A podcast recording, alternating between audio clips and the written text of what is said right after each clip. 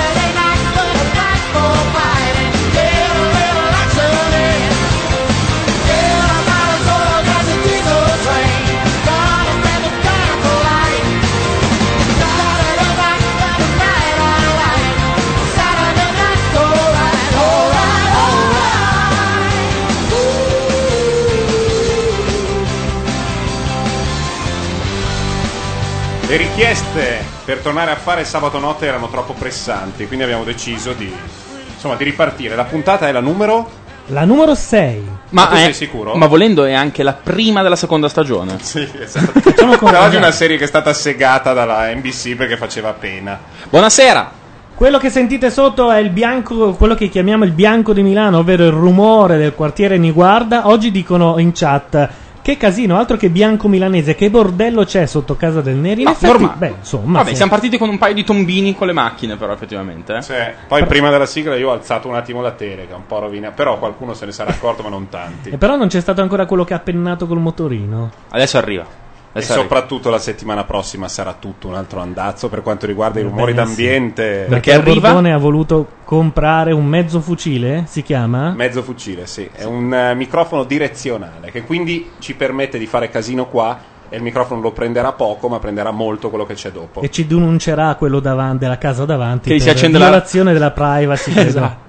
Sentiamo le litigate della casa di fronte. È bello che quando io compro delle cose è un sistema tra me e Gianluca. Quando io dico dai, compriamo questo, il plurale in realtà descrive una situazione nella quale io scelgo e lui paga. È la migliore. È assolutamente la migliore. C'è anche una casetta che avevi visto, se non mi sbaglio. Sì, esatto. Beh, grazie a Dio lui ha solo la password del mio PayPal, e le case non credo te le vendano. No, su PayPal no. Però i terreni su Second Life potrei comprarli. No, ci sono dei terreni veri. Se tu vai a cercare su eBay, ti vendono, se vuoi, dei pezzi di niente in mezzo al deserto. No, di niente. Ti dicono questo è un cespuglio, non è nemmeno edificabile.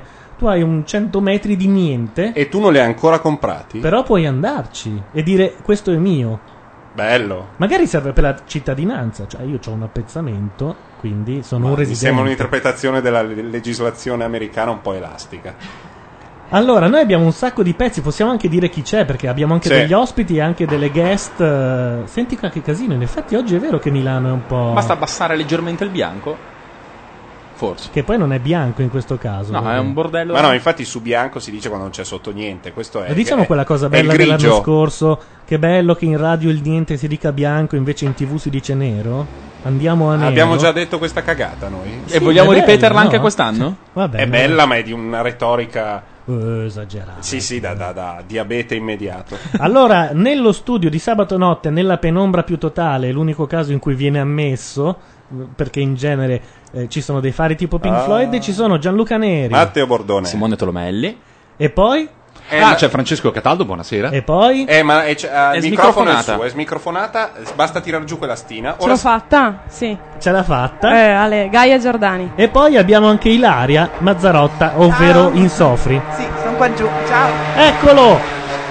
Grande, Leo vinci questa, ragazzi. Passare, Leo vinci il carburatore 14 pari. Dicevano quando ero bambino. Il 14 pari. Ce l'hai tu il carburatore 14 pari? E io non sapevo cosa fosse, rispondevo sì. Ma avevo 12 anni, non potevo averlo, capisci? Attenzione, io mi stavo chiedendo prima, ma secondo voi, perché non lo sapevo, chi è che questa sera conduce il Saturday Night Live italiano su Italia 1? Pino e in chat ce l'hanno detto. No, non guardate la chat, eh. Non guardo la chat. Non guardate la chat. Allora, secondo me Matteo Bordone adesso smette e va di là a guardarsi Saturday Night Live. Chi lo sta conducendo? Lo sta conducendo Pietro Taricone e l'ospite musicale è Dolcenera. Oh, madonna. Cioè, la scorsa settimana c'era in America Alec Baldwin, Christina Aguilera e ospiti così un po' a caso. Steve Martin. Uno era Paul McCartney. Steve Martin. Paul McCartney che dice una cosa e passa di là. E poi c'era Martin Short che nemmeno dice una cosa. Porta soltanto lo spumante a Steve Martin e Steve Martin guardandolo dice "It's very sad". Perché lui era uno dei vecchi presentatori, Steve Martin, e si riduce a servire lo champagne nella lounge del Saturday Night Live. Ma questa sera Saturday Night Live italiano è dal vivo? Non lo so. Perché la settimana scorsa non era dal vivo. Ce lo potrebbero dire in chat. Noi, ci è vietato accendere la televisione, però in chat potrebbero dirci se per caso l'orologio che sta sulla destra del palco funziona. Per l'altra volta c'era scritto guasto perché non erano live. Sì, e anche la metà degli sketch erano evidentemente registrati. Tra l'altro, cioè, non solo non era live la parte live, ma c'era troppa parte preprodotta. Probabilmente sono arrivati un po' lunghi coi tempi. Tra l'altro, non so se ti ricordi, insomma, io e Matteo Bordone abbiamo guardato la prima puntata, abbiamo visto il primo sketch e abbiamo detto, beh, però, in confronto a Zelig, questo fa ridere. Questa cosa qui nella televisione italiana ci sta e in fondo ci ha fatto anche ridere. Non fosse altro che mi sono letto tutta la storia del Saturday Night Live e quello sketch per cui abbiamo riso era il primo in assoluto recitato da John Belushi. Ma preciso, Vabbè, era un omaggio. È giusto iniziare così. Era un giusto omaggio. Il problema però è che pensare il fatto che l'unico che è piaciuto a noi in realtà era quello copiato. Tradotto. Quindi funzionava anche tradotto. Da quanto era superiore alla media. Da noi c'era Ilaria, guarda che adesso tu esci e qualunque cosa tu faccia si sente di brutto. Era solo il recupero del gatto. Ah, fatto bene, vero. Il gatto che peraltro possiamo anche dirlo, sta bene, non ha più. Il gatto Will non è malato. Non ha un cazzo messo in croce, si dice. Beh, quello no, perché è stato castrato. Esattamente. Di sicuro non ce l'ha. Allora ce l'ha in croce, sì. Io non mi ricordo cosa stavo dicendo. E Saturday Night Live. Sì, vabbè, quello è. E lo conduce Dolcenera insieme. Vabbè, basta. No, hai fatto un rewind a un'ora fa, più o meno. No, gli sketch, ci è piaciuto quello, e poi ce n'è piaciuto un altro che era l'ultimo brunch. Sì, esatto, che immagino che in realtà fosse un'ultima cena tradotto in ultimo brunch. Secondo me c'è anche quello nella versione originale. Tu dici? Comunque lo sketch che ci è piaciuto, quello dei Parpaccianni, dove c'era quello che non so, in realtà Belushi lo recitava da albanese, essendo lui albanese, di origine albanese. Di origine, sì. Allora, noi abbiamo un bel po' di pezzi, abbiamo addirittura i pezzi registrati di qualcuno che non c'è. Che ritorna una vecchia puntata di sabato notte. C'è stata una gentile donzella che ci ha regalato un pezzo perché noi l'avevamo citato e oggi ci ha mandato la seconda parte. È eccezionale. Poi abbiamo Francischi con una storia tutta sua che introduce tutta lui. Non so se avete notato che abbiamo la voce ufficiale quest'anno di sabato. È meraviglioso. Notte. Stica. Hai visto che quando tu il sabato poi hai qualcosa da fare, semplicemente fai a casa tua col tuo splendido Neumann 87 il pezzettino e noi fingiamo che tu sia qui. E che tu debba poi andare via. Chi se ne accorge? Ma nessuno si accorge di niente.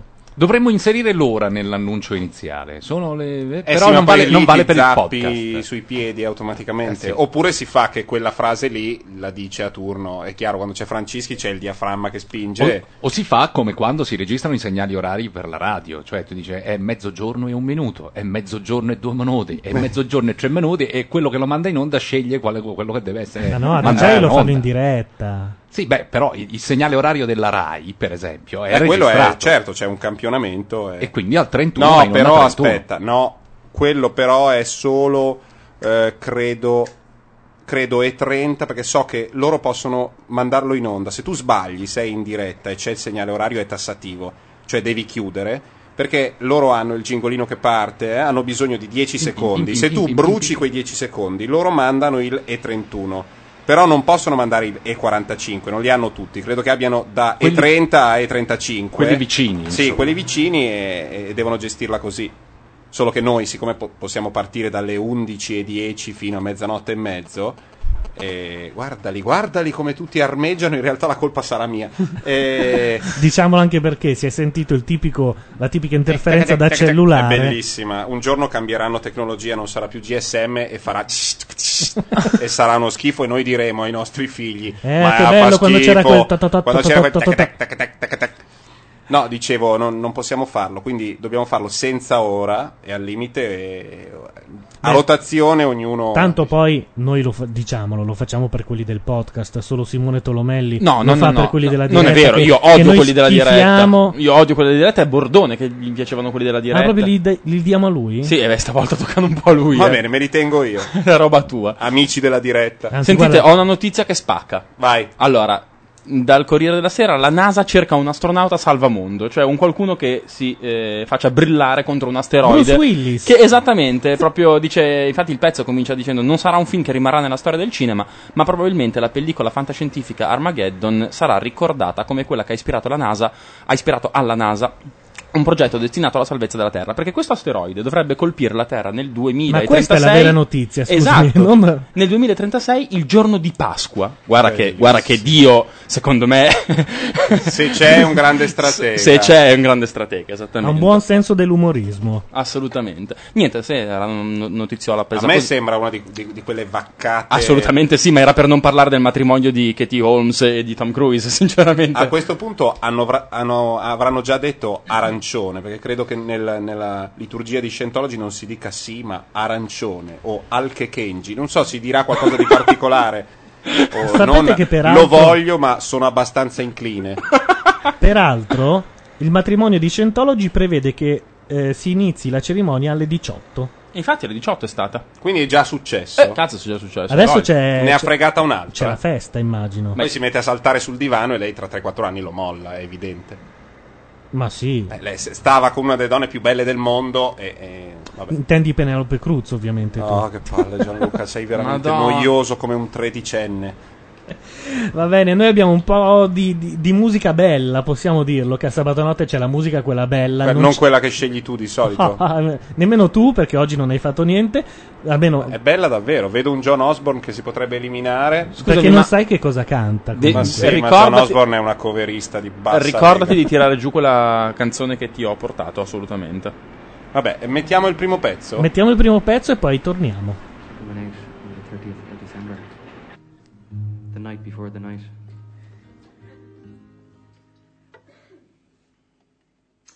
This is delicate.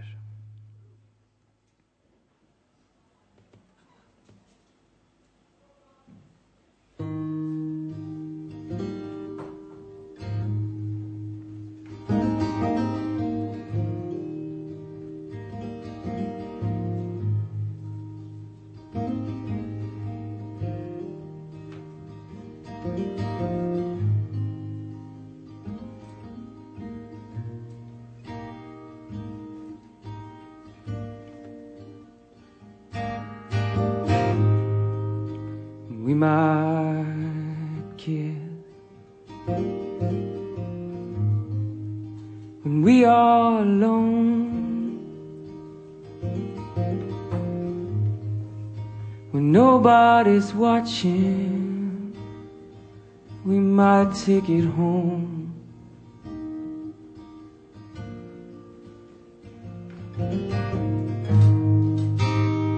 We might make out when nobody's there. It's not that we're scared, it's just that it's delicate. And so why'd you fill my sorrow with the words you borrowed from the only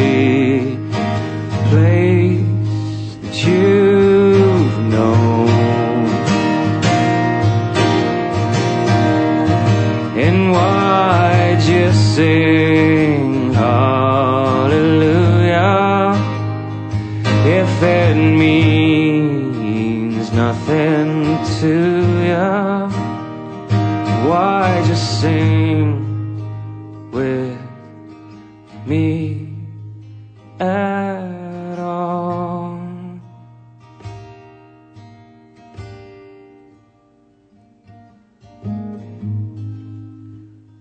We might live like never before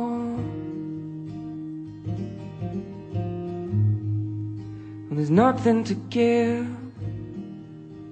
How can we ask for more?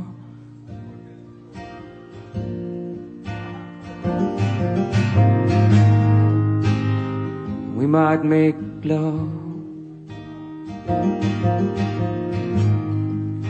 in some sacred place,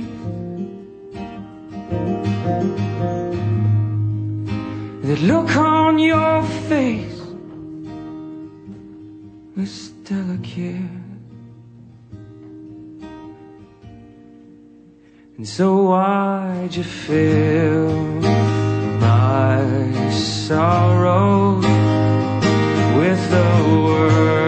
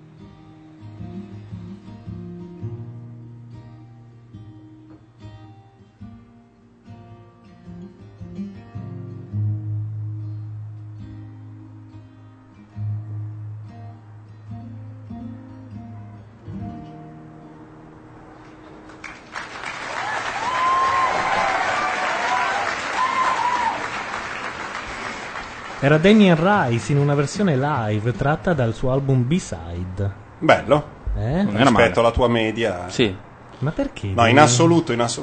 Bravo Damien Rice. Rientriamo da qualche microfono, sento degli echi. No, rientriamo forse da quello fuori. Addirittura? Sì.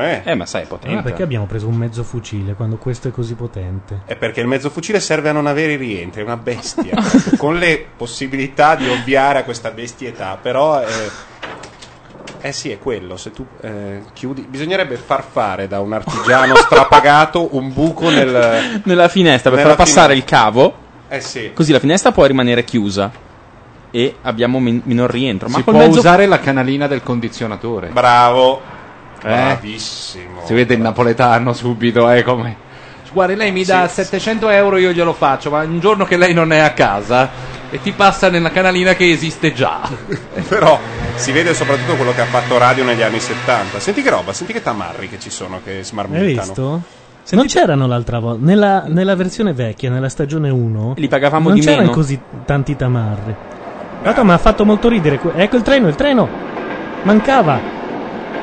Questo... Ragazzi, il treno la settimana prossima si sentirà il treno che si sentirà quello che dice panini a quest'ora non panini, Coca-Cola, aranciata, birra interregionale da questo è un merci, però mi sa. Sì, so che è un merci. Fa un rumore da merci. Ma che rumore da merci? Digli, sì, è un rumore da merci. È il classico rumore da merci. Scusate, ma non so se lo vedete, ma quanto è invecchiato Will Smith?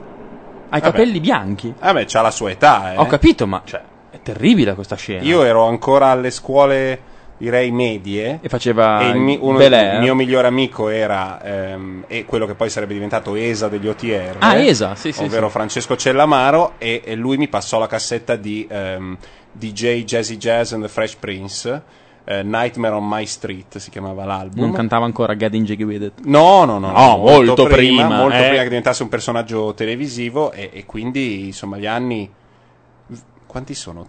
Andiamo avanti. Andiamo avanti. E passiamo al ciupito, che è un momento. Allora, io sono l'unico astemio che darò i tempi, quindi. Io ho paura, però, come al solito. Ti faccio la telecronaca della tua morte come di consueto. Posso dire che mi ha fatto molto ridere quello che in chat ha detto: questa è la S02E01 di sabato notte, che è la sigla con cui in quei siti brutti che noi non usiamo mai, cattivi, si scaricano le serie americane. Si scaricano le serie, e le serie hanno dei codici per riconoscere, cioè S è la serie e l'episodio. Quindi adesso Lost, per dire che è arrivato alla settima della terza serie, è una S03 e 07. Perché mi devi ricordare che devo aspettare fino a metà febbraio per sapere? No, per sapere se verranno vabbè, insomma. Allora, non si può spoilerare niente, passiamo al ciupito e via. Allora, signori, pronti con l'alcolico? Ma perché? Parte con il rum. 3, 2, 1, vai! E vai di succo! Gianluca, tranquillo. Il primo e ha finito. Ce l'ho fatta e non sono morto. È andata perfetta stavolta, eh? Molto perfetta. Vedi, con un po' di pratica. Beh, oddio, non sono morto, insomma. Beh, hai un colorino, ma... Io ripeto la mia tesi. Sì. Se ora che si è qui, tu riempi Canadair di succo alla pera e vai in Sardegna. Esatto. Incendi finiti. Ah, non l'avevo mai sentita questa. È una cagata ma arguta.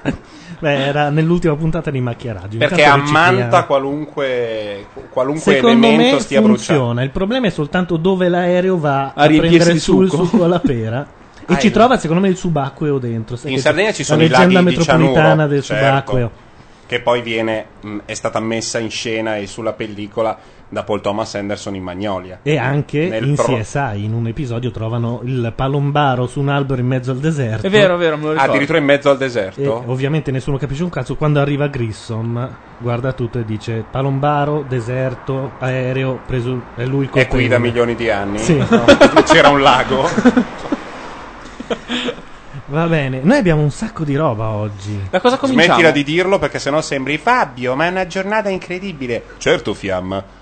Quindi, se dobbiamo mandare in onda, mandiamo. Allora, io manderei una cosa. Allora, tu non te lo ricordi, forse in quella puntata era l'unica che non c'eri.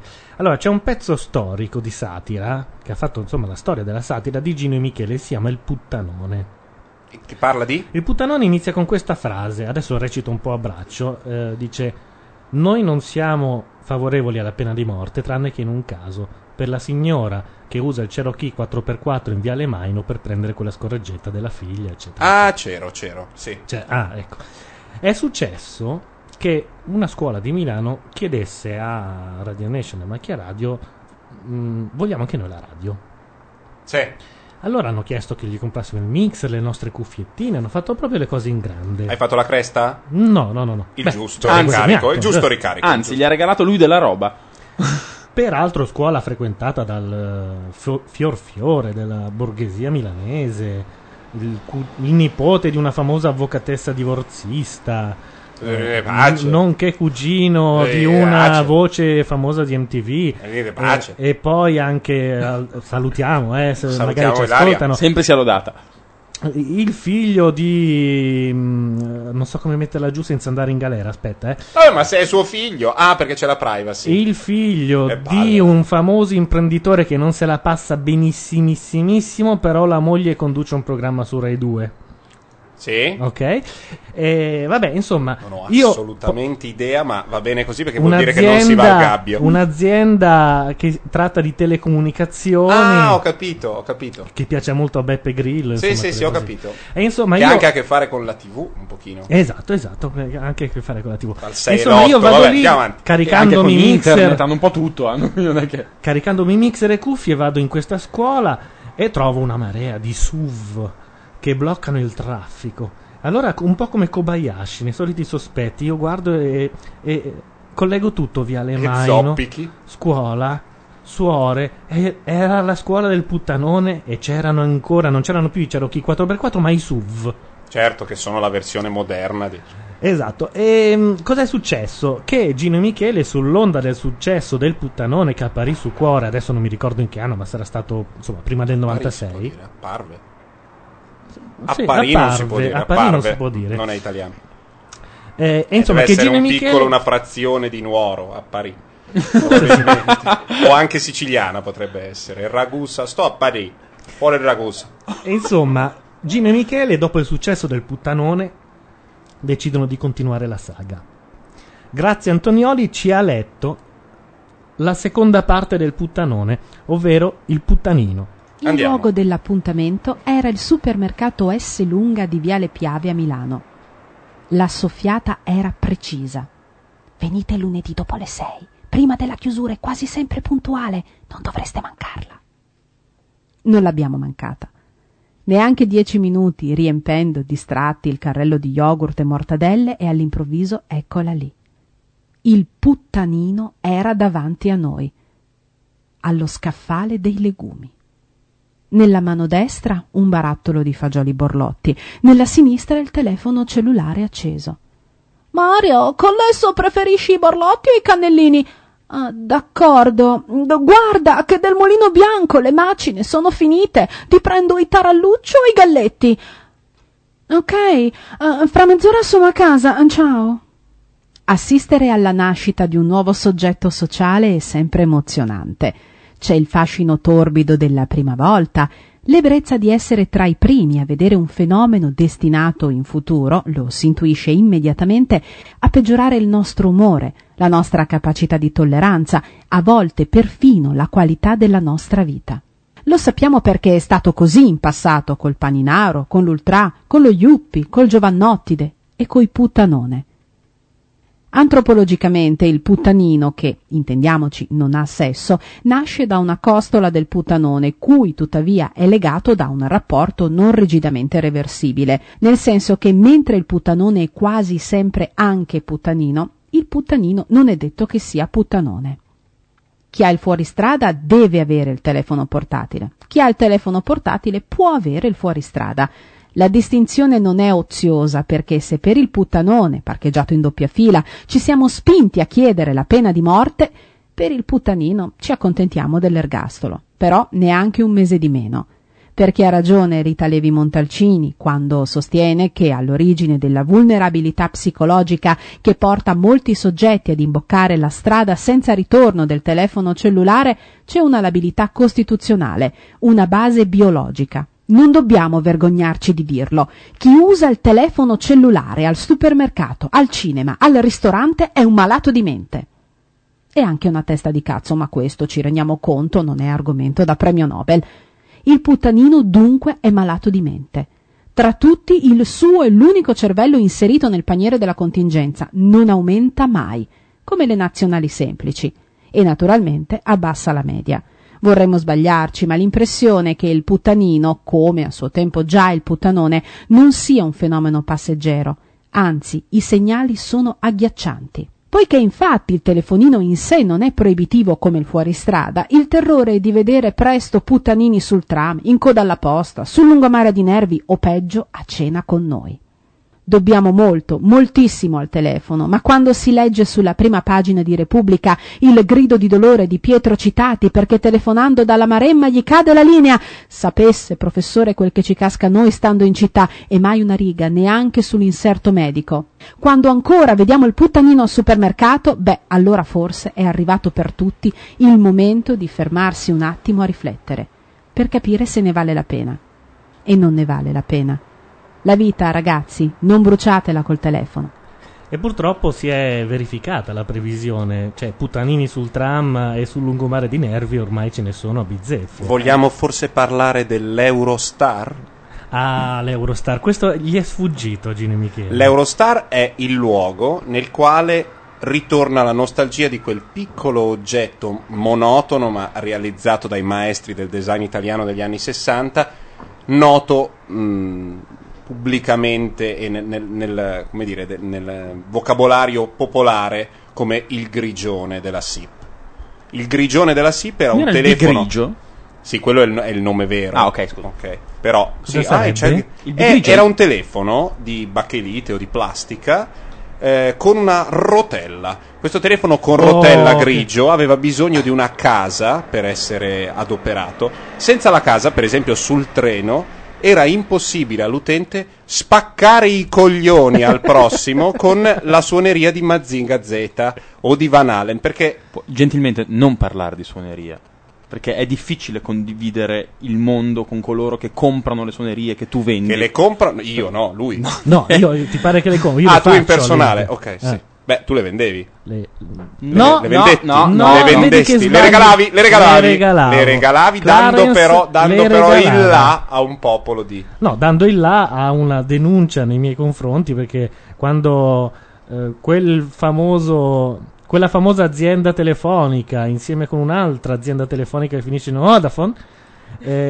Non mi è arrivato nulla. Furono accusate da me di fare cartello, nel senso... Adesso mi vuoi dire che le grandi società che hanno preso in mano l'ex monopolio di Stato in Italia in tutti gli ambiti fanno cartello? Ma sei impazzito? Beh, se lo dici ti denunciano. Non lo fanno, ha mai fatto neanche l'ABI. L'unico modo sono per salvarsi è fare una battuta, perché poi rispondi con l'alleanza, capiti in un giro assurdo dove l'ANSA ti chiede se hai qualcosa da rispondere a Vodafone e tu dici ma perché mi succede una cosa del genere? Allora tu rispondi con una battuta e loro abbassano un po' i toni e tutto il resto. Però sostanzialmente la politica era: se io posso comprarle all'estero in Svizzera e regalarle, vuol dire che voi che le vendete a 2,5 euro ci fate una cresta incredibile. Beh, si è fatto tardi per me. Io penso che farò un saltino a casa. Allora facciamo una cosa. Adesso Sasaki ha un minuto e mezzo per parlare dell'Isola dei Famosi. No. Incolpare te era come incolpare la prima libertina di aver spinto le altre che seguirono alla prostituzione, in effetti. Nel senso che tu la davi gratuitamente e poi hai accusato le altre di fare cartello, 30 alla bocca e 50 all'amore. Vabbè, ti prendi la responsabilità. No, adesso non si possono fare similitudini e metafore? Beh, era una similitudine. Nel caso ho il numero dell'ANSA, se devi fare un comunicato di risposta. Devo mettere fuori quella. Hai qualcosa da rispondere allora? Con l'aria beffarda di Pascal Vicedomini sarei capace di smontare qualunque. Stavo guardando che cosa dicevano in chat. Grazie alla mia eroina, dice LED, riguardo al pezzo che abbiamo appena letto, che ripetiamo è di Grazie Antonioli e che speriamo di avere in diretta la prossima volta. Stasera aveva un compleanno, quindi non poteva partecipare. E se la prossima volta registra delle figate del genere, non devono essere inficiate dall'effetto prossimità, ovvero dalla saturazione del microfono. Noi manderemo i nostri pezzi e saranno tutti saturi. Magari saranno tutti saturi, però bisogna stare all'occhio. Perché va detto che li abbiamo finiti esattamente 30 secondi prima di andare in onda. Secondo me 30 secondi dopo. Per me anche per colpa mia che sono stato 40 minuti a smacchiare e poi per non far niente. E poi è venuto lì e ha fatto no, il mio lo faccio in diretta, ma è stato 45 minuti. No, perché è venuta una roba di una prolissità insostenibile, noiosissima. Sarà noiosissima uguale, ma quando vedo i vostri menti scollegarsi dal resto del viso, insomma, vado un po' più veloce. Allora, come prossimo pezzo audio, non so, ci sta la canzone qui, eh? Ci stava la canzone. Certo, abbiamo mandato un pezzo, ci va la canzone. Allora facciamo così, il pezzo audio parte automaticamente dopo la canzone. Tra l'altro si sente molto male perché è preso da un cinema. Lì c'è quel rimbombino con le risate, il pezzo audio, però fa figo. Siamo anche passibili di denuncia per violazione. Ma perché lo devi dire che magari gli viene l'idea? Magari sono lì che dicono ma chi se ne frega. Però adesso che Bordone ha detto, quanto dura? Il pezzo? Meno di 8 secondi, vero? Sì, come no? Okay. Dicono allora una stronzata ed è finita lì. Anzi, dicono mezza stronzata ed è finito. Ci stava una canzone. Ma perché a culo così? Diritto di cronaca si può fare. Si può fare. Tu, Francesco, tu che hai fatto la radio degli anni 70. Vabbè, ancora i due pezzi a culo. Fino a quando si sono messi? I due pezzi attaccati senza parlare in mezzo. Fino all'82 mi pare. Quando è arrivato Cecchetto sono cambiate un sacco di cose. Ha vinto l'Italia ai mondiali, fine, basta. No, perché quelli servivano per il caffè, la chiacchierata. Poi si è ricominciato. Si è ricominciato perché prima c'era il pezzo da 14 minuti, Donna Summer, The Four Seasons of Love, e tu mettevi una facciata intera dell'album che era una sola canzone che durava 14-15 minuti. Santa Esmeralda, Don't Let Me Be Misunderstood, quella dopo la mettiamo, dopo mettiamo Don't Let Me Be Misunderstood, ma per intero, bellissima. Oggi siamo molto revival, lo dico perché sta arrivando. E poi invece c'è stato un momento in cui bisognava parlare assolutamente tra ogni brano. Il brano veniva addirittura tagliato perché non doveva durare più di 3 minuti. Poi è venuto fuori quello che succede oggi. Poi sono saltate fuori le radio che trasmettevano soltanto musica che avevano successo. A Milano c'era Gamma Radio, a Roma c'era Teleradio Stereo. C'è ancora Gamma Radio a Milano? Sì, però ha avuto un non è più così, eccetera. Poi si è invece ritornati con Alberto Azzan, che aveva pescato questa cosa in America, con Raffica da 10, che trasmetteva 10 brani in fila senza parlarci in mezzo, soltanto su 105 andavano 10 brani in fila. C'era questa cosa di Raffica da 10. Perché serviva a contrastare quelli che trasmettevano soltanto musica, che in quel momento addirittura facevano più ascolti della radio condotta, eccetera. Poi invece si è ritornati a livelli normali, al massimo 3 canzoni, però sempre con i gingolini in mezzo, queste cose qua. Certo, basta pescare i brani della playlist dalla solita gerla di fuffa fornita dalle case discografiche, che visto che fanno tutte schifo uguali non c'è più la concorrenza. Ma vabbè, mi è polemico questa stasera. No, è vero, perché non c'è modo la conduzione, però adesso sta tornando, per esempio Nicky il pomeriggio non è musica di playlist, ma è musica che sceglie lui, e fortunatamente sta tornando. Poi bisogna vedere, la gente che ha comprato i dischi di Mariah Carey adesso li guarda sullo scaffale, li guarda e dice: ma perché? Posso confessare una mia depravazione? Allora, ti guardano i dischi di Mariah Carey. Però c'è un solo disco secondo me che andrebbe tenuto di Mariah Carey. Quello con le gambe finte? No, in tutte le gambe finte. No, ma quello in bianco e nero con la gamba. No, c'è un solo disco ed è quello in cui lei canta un must per tutti i cantanti americani. Cioè, tutti prima o poi fanno l'album delle canzoni di Natale. La sua interpretazione delle canzoni di Natale, essendo quasi tutte piano e voce, cioè quello che dovrebbe fare invece di fare le cazzate che fa, avendo quante ottave di estensione vocale? 8000? Diverse, ma con una quel disco lì che si chiama MC, Mariah Carey, Merry Christmas, non è male. A Rita Franklin con una scorreggia la manda a casa per la vita. Volevo ricordarlo. Non ha quell'estensione vocale. Cosa? Ma va a cagare. A Rita Franklin ti spacca tutti i bicchieri di casa. E chi è? Ella Fitzgerald? Beh, Rita Franklin Ella Fitzgerald te li spacca proprio così, suonando il citofono. Questo è il merci questo è più merci delle 038. Questo lo sento che è un merci. Sì, perché è vuoto, lo senti, ha un suono. Senti che non c'è panini. È fesso, un suono fesso. Vabbè, ti volevo dire perché mettiamo 2 pezzi così a culo, una canzone e un pezzo audio, perché il pezzo audio che viene dopo è tratto da Clerks 2. È bello, ma devi introdurre un'altra cosa che verrà detta nel pezzo dopo. Ok. Per cui che è un po' legata anche al tuo di pezzo. Ma si parla anche del culo in bocca? No, del culo. Vedo che sai. Hai visto? Beh, Clerks 2 l'ho visto. L'hai visto? Ok. No, la parte del culo in bocca l'ho lasciata. Ho preso 3 pezzi diversi. Poi posso fare una dissertazione sul culo in bocca. Va bene. Allora, questa è Marthe de Vandellas, Nowhere to Run.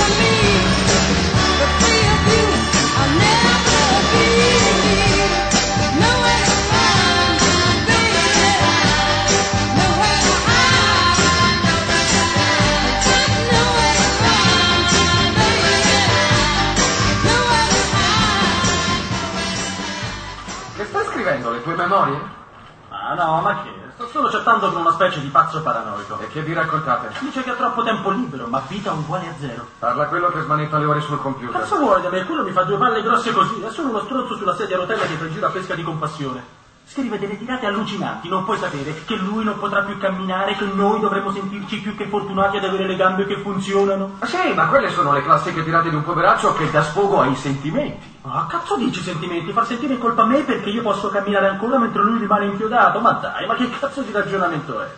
E così mi sono messo a discutere e gli ho sbattuto su quella faccia da mezza sega che a me invece stare seduto piace un casino e che preferisco andare al cesso in macchina che farmela addosso a piedi. Quello sta sulla sedia a rotelle. E infatti l'ho chiamato mezza sega. E buon appetito. Fanculo stronza. Il più delle volte la gente non coglie l'ironia. Mi dici cos'hai oggi? Ma che ho fatto adesso? Un handicappato tenta di comunicare col mondo da cui si sente tagliato fuori e tu che fai lo copri di merda, cioè me lo stendi. Sì, certo, difendilo pure. Sei diventato così stronzo che te la prendi con un povero handicappato. E poi quale handicappato? Quello sta solo sulla sedia a rotelle, non è Anna Frank o cazzi vari. Anna Frank? Sì, Anna Frank. Quello che era tutta... Tutto non arriva quella dei miracoli e l'era viva la materia grigia. Stai parlando di Helen Keller. Il terzo parlo di Anna Frank, che era cieca, sorda e muta. No, Helen Keller era cieca, sorda e muta. Sei sicuro? Sicurissimo. E allora che cazzo è Anna Frank? La ragazzina ebrea che per sfuggire ai nazisti viveva nascosta in soffitta con la famiglia. Ha scritto pure un diario. Ah, sì. No, e allora quel tizio è tipo Anna Frank, con diario e cazzi vari. No, è come Helen Keller, con un handicap, ma sei scemo. Devi avere sempre ragione tu, non è vero? Questo diventa un po' un tormentone all'interno del film. La confusione fra sbaglia. Anna dei Miracoli e Anna Frank. Sì, lui attribuisce a Anna Frank sordità, mutismo, qualsiasi cosa. Che era un po'... Che tra l'altro è quella che cura Helen Keller. Esatto, è lei. Anna dei Miracoli è quella che la cura. Sì.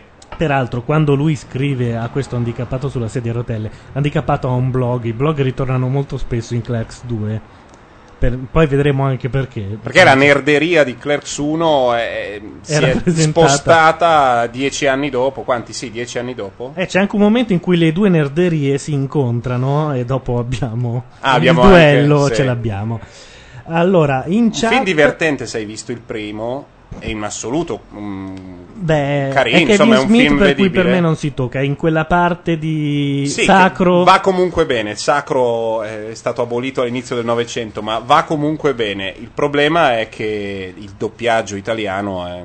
Sì, insomma, come lo chiamano Silent Bob in questa versione? Dopo averlo chiamato Zittino Bob. No, Zittino. Bob Zittino. No, dicono sì. Lingua secca si chiama. Lingua secca Bob. Lingua secca. Bello. È una roba da non credere. Lo so che Francischi sui doppiatori, ma qui non è il doppiatore. Ma qui è colui qui che è pensa... L'adattatore. Esatto. È l'adattatore, il traduttore, giusto? È la stessa persona? Sì, l'adattatore, diciamo. Pino Insegno, diciamo un nome così per buttare merda contro qualcuno. Ma Pino Insegno non fa l'adattamento. Voi sapete, lui fa solo doppiaggio. Voi sapete, tu hai le palline. Che cosa vuoi sta per succedere? Vuoi la passerina? Voi sapete cosa sta quanto per succedere? Quanto mi dai per quelle bocce? Se tu mi dai la tua patata, io ti do il mio uccello. Quanto vuoi per queste bocce? Vabbè, sta per succedere una cosa molto brutta. Primo, Borat da noi si vedrà a marzo. Non si capisce perché.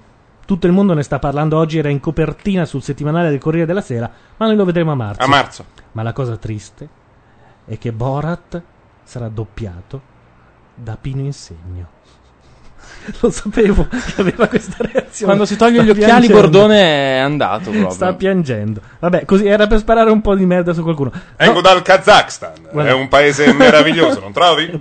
Pur stimando Ellie e le storietese, purtroppo la resa che hanno avuto i nostri Austin Powers è stata pessima.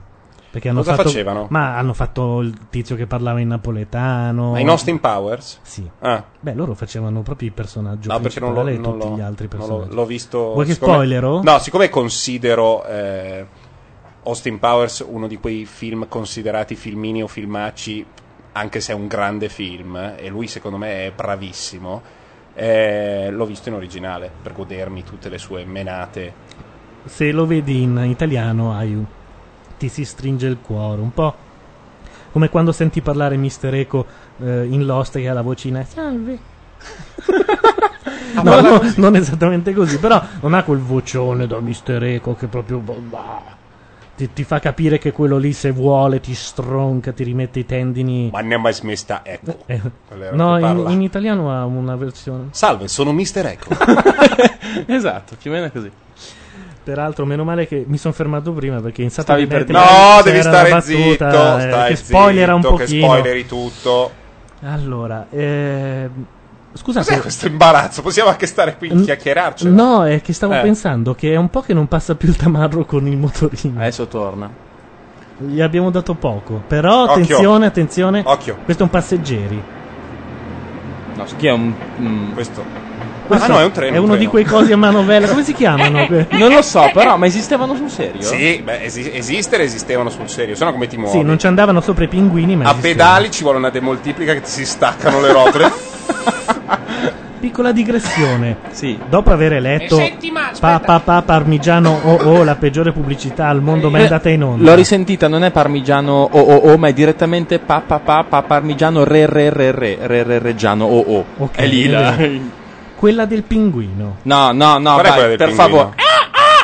Questa qua. No. Gabbiano questo. Non si può. Sì, però gli fanno fare, al pinguino fanno fare un verso da Gabbiano e poi hanno messo una specie di un coglione, possiamo dirlo tranquillamente, belloccio. Due. Che fa assolutamente la cosa più difficile al mondo è far ridere un bello. Cioè rendere ridicolo un bello, no? Se tu metti quello con la cartola, come dicono a Bologna, no? Con la Big faccia Jim. Tutta, ecco. E gli fai fare la non farà mai ridere, perché nel momento in cui lui smette di prendersi sul serio non è più l'uomo che non deve chiedere mai, è un coglione come tanti, un po' più carino, ma no, poi avete notato voi è una dinamica che per la Ferrero non esistono degli aerei, no, che attraversano il paese. Loro vanno sulla Route 66 con un camion refrigerato da cui uno prende un Kinder Pinguì e tutto il resto rimane in tonso. L'idea dell'imballaggio non è ancora arrivato. Loro tirano via un Kinder Pinguì e gli altri restano tutti al loro posto, perché li hanno incollati. Questa è una nerdata, non frega niente a nessuno. È che non fa ridere la gag del pinguino. Ma perché quando io faccio il pignolino nessuno... Ma no, perché è una nerdata in una roba... Fa già pena, quello spot fa pena. Quando lo vedi dici, ma perché hanno fatto sta gag del pinguino? Non ha nessun senso, non fa ridere, quello lì è un pirla. Però a me non piace che voi non mi seguite quando faccio il pignolino. L'altra volta ricordavo di Moccia, che ha scritto 3 metri sopra il cielo, e lui l'ha scritto 20 anni fa. Hai dimostrato che sopra il cielo la esosfera è di 2,80. No, nessuno gli ha mai pubblicato il libro, fino a che gli hanno detto vabbè, lo pubblichiamo, perché girava con le fotocopie. Allora lui cosa ha fatto? L'ha aggiornato. 90, non 80, 90. L'ha aggiornato. 90. Sì. No, prima, un po' prima. Cambiando un po' le marche, ha detto che le tipe vestono Onyx, cantano Tiziano Ferro, cose del genere. Però ha lasciato dei pezzi della sua di infanzia, di uno che ha 45 anni.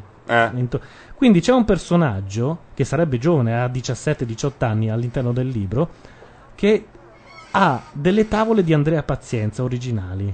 E quando gli chiedono, poi le brucia perché muore un amico, delle cose inutili, veramente tristissime, italiane. A un certo punto, quando gli chiedono dov'è che le hai prese, lui dice quando andavo in redazione a Zut le ho prese. Allora, Zut era un settimanale satirico fatto da Vincino, Vauro, Benigni e tutto. Prima che nascesse Frigidaire. Cuore. Prima che nascesse Cuore. Proprio dopo Frigidaire, quello lì. Dopo Frigidaire. Primi anni 80, metà anni 80. Forse addirittura prima. Attenzione, c'è della gente che parla qui sotto. Si sono sparati. No. Sentiamo. Accidenti, sono saliti in macchina, niente. Ma tu ti rendi conto che la settimana prossima possiamo sentire la gente che si lascia per sempre o che si promette amore eterno? Non creare questa aspettativa che poi magari non si sente. Magari non c'è un cane, anche perché qui siamo alla periferia dell'impero, però adesso non vorrei dire, voi avete preso questo mezzo fucile, ma se mi aveste consultato, la Sony vende una splendida parabola che serve per ma noi non volevamo, la ripresa proprio direzionale del microfono. Ha un microfono puntato verso l'interno della parabola, tu metti a fuoco il microfono come... per la ricezione via satellite. Ci vuole un pirla che tutto l'inverno sta fuori a 0 gradi, deve star lì, è quello che si usava negli stadi fondamentalmente. È perfetti Francischi Teffetti, sì, ma io cioè, mi si anchilosa il braccio quindi, vale per te come per gli altri. E quindi è meglio il mezzo fucile che fa un cono un po' stretto. Va bene, okay. È Sennheiser, non è Cazzulati Engineering, è Sennheiser, per cui certo. Alle D in chat si chiede: ma dove cazzo vanno alle 0051? Ma Milano è una città che esatto, viva! Ma ragazzi, ma allora in questo momento ci sono tre stupri. Qui ci sono locali alle 0051, ci sono locali dove arrivi e c'è il buttafuori che dice: cazzo ci fai qua adesso? È ancora chiuso, Bambulin, dai, fandai manin, fara le balle. Vabbè, dicono anche delle cose brutte, fra un po' sentiremo quanto vuoi per la bocca, ma visto che è stata già detta prima si può dire. Ci sono molte aspettative per il mezzo fucile e poi Klutz dice: no scusate, sul livello delle battute di Pino Insegno, specie nei suoi due contesti lavorativi più noti, quindi immagino sia Premiata Ditta e Mercante in Fiera. Che poi è un chi ha mai riso per una battuta alla Premiata Ditta? Alzi la mano. Mai nessuno. Attenzione che abbiamo un amico che le ha scritte quelle battute. Le mani sono tutte giù. Posso sottoscrivere, continua Klux, 3 volte. Ma non è che criticandolo anche come doppiatore si fa un po' troppo alla blogger, come direbbe Bordone? Come alla blogger? Sei massimalisti, adesso... Come fa Gianluca, quello è un buono, quello è un cattivo, quello è il bene. Ah, bianco e nero?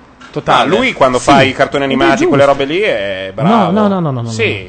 Ma io sposo un po' la tesi invece di Gianluca. Se è merda sempre. Ma non è vero, non è vero niente. Allora, il doppiaggio si può criticare, noi lo critichiamo come istituto, anche perché è monolitico. Come agglomerato di cellule. Ma vogliamo che resti del lavoro per i documentari, perché tanto Francischi non fa del male al cinema. No. Infatti, toglie la voce di David Attenborough e... infatti mi sono tenuto lontano dal doppiaggio proprio per poter avere voi come amici e a lungo. Però uno critica l'istituto poi non puoi dire siccome doppia chiunque perché Giannini è un genio assoluto e Pino Insegno è bravo a fare certe caratterizzazioni anche quando va dal panettiere, perché me lo vedo mi dà una micchetta. No, Michetta non c'è. Michetta milanese. Beh, ragazzi, gira a Milano. C'ha le rosette quelle morbide? Me le ha tenute via? Secondo me fa il piacione. È terribile perché fa anche la faccia di Pino Insegno. E come dice Moretti, quando quello del macellaio amico, dice il macellaio amico che ti dà la carne migliore, quella schifosa la prendo io. Se vai dal panettiere di Pino Insegno hai le rosette quelle un po' indurite, perché quelle buone se le piglia lui, gliele ha tenute da parte perché fa il piacione. Quanto vuoi per quelle rosette? Vuoi per caso le passerine? E il panettiere Asigno. Vabbè. Mi hai ricordato una battuta di Moretti, se non mi sbaglio, da Bianca. Lei è uno di quelli che va dal panettiere, si fa dal... l'ho appena detta, non te l'ho ricordata, l'ho citata. Ho detto come Moretti, sì. No, però non hai citato il finale. Lui dice: lei è uno di quelli che va dal macellaio. Io sono quello che ha la carne che fa schifo e tiene i pezzi migliori, si fa mettere da parte tutto. Sì, che c'è di male? E lui risponde che poi arrivo io e mi prendo i pezzi peggiori. L'ho appena citata, ma tu hai preso la psilocibina. No!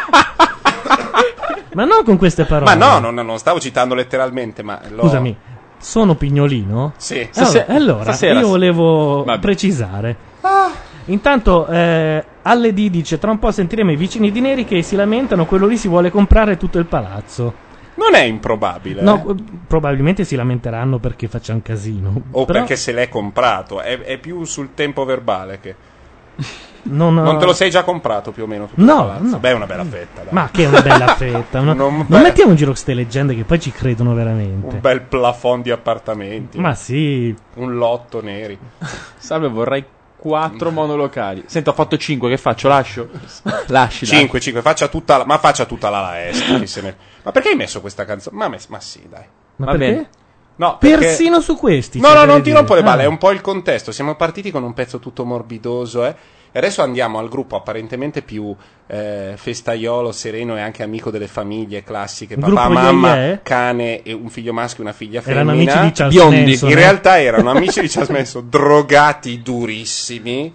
E anche un po' stronzini, da quello che si sa. Anche un po' stronzini, e tra i più inquietanti in assoluto. Hanno fatto delle cose meravigliose. In Italia sono visti un po' come quelli buoni per le reclame delle merendine. Ma stiamo parlando di colossi della storia della musica. E anche per i programmi di Red Ronnie.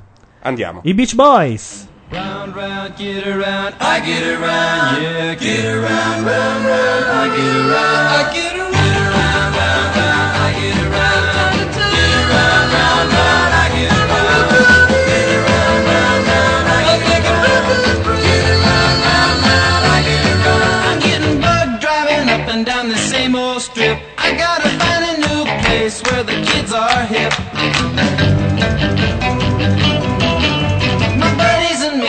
Getting real well. well known. Yeah, the bad guys know us and they leave us alone. I get around, I get around.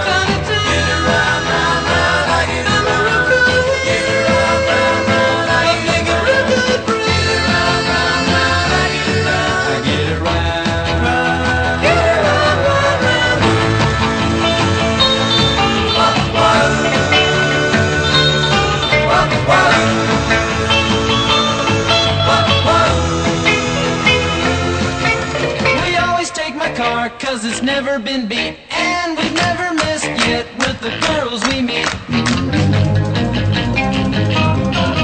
of the guys go steady, cause it wouldn't be right to leave your best girl home on a Saturday night. I get around, round, round, I get around.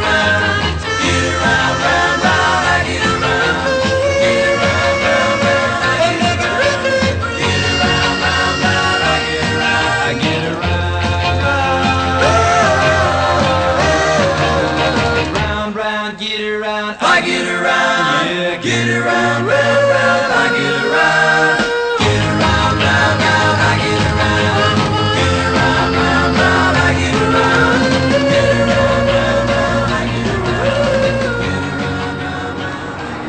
I Get Around dei Beach Boys. Madonna. Come l'hai detta? Come l'hai detta? I Get Around. I Get Around. I Get Around. E tra poco Antonello Venditti con il suo ultimo singolo Buona Domenica. Mi puoi accusare di tutto, ma non di avere l'accento romano. Ma no, ti è uscito un po'. In realtà stavo leggendo oggi una battuta di Katie Holmes e Tom Cruise. Stavo leggendo una battuta di Cluz che dice: Ragazzi in chat, quelli della radio mi hanno fatto venire in mente una vecchia battuta di Moretti tratta da Bianca, quando lui va dal macellaio e dice: perché c'è questo eco?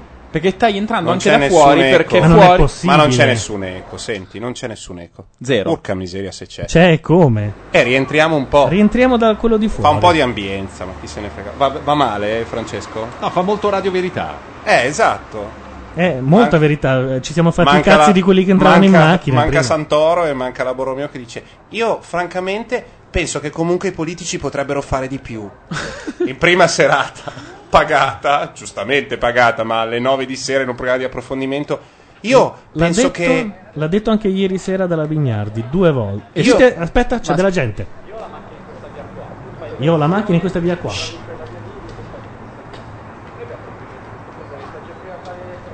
Sì, col mezzo fucile noi qui gli prendiamo anche la glicemia. Anche se uno fa una puzzetta. Tutto si prende. Anzi, li avvertiamo. Ah, ma c'è della vita. C'è della figa, scusa. Vado giù perché ho sentito delle voci femminili. Sai che io sono sensibile al fascino. Sei un sensitivo come me. Sì. No, sono un po'. No, proprio un casino di gente. Ma saranno in quattro. Un po' sgallettate. Perché qui siamo un po'... È un po' il deserto dei tartari.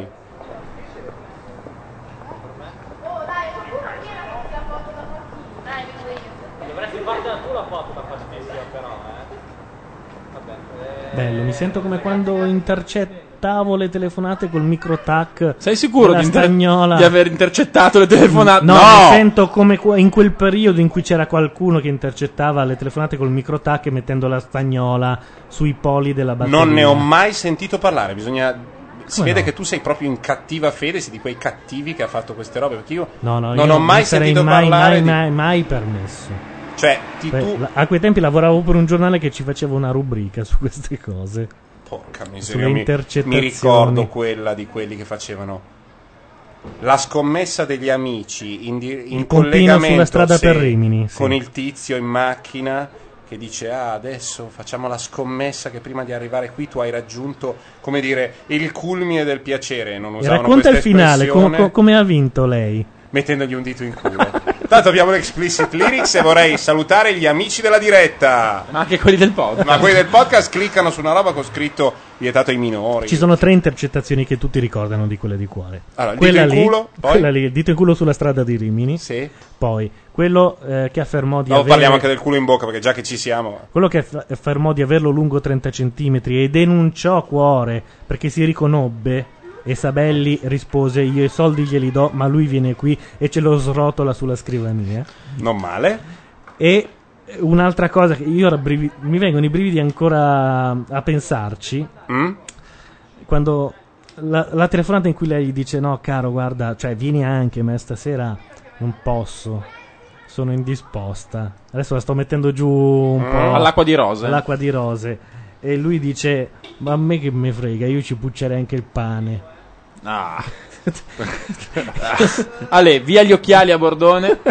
No, io giuro che ancora oggi ho degli incubi pensando che quella cosa, perché quelle telefonate erano vere, che ci sia un uomo al mondo che ha pensato: adesso gli dico una cosa sexy.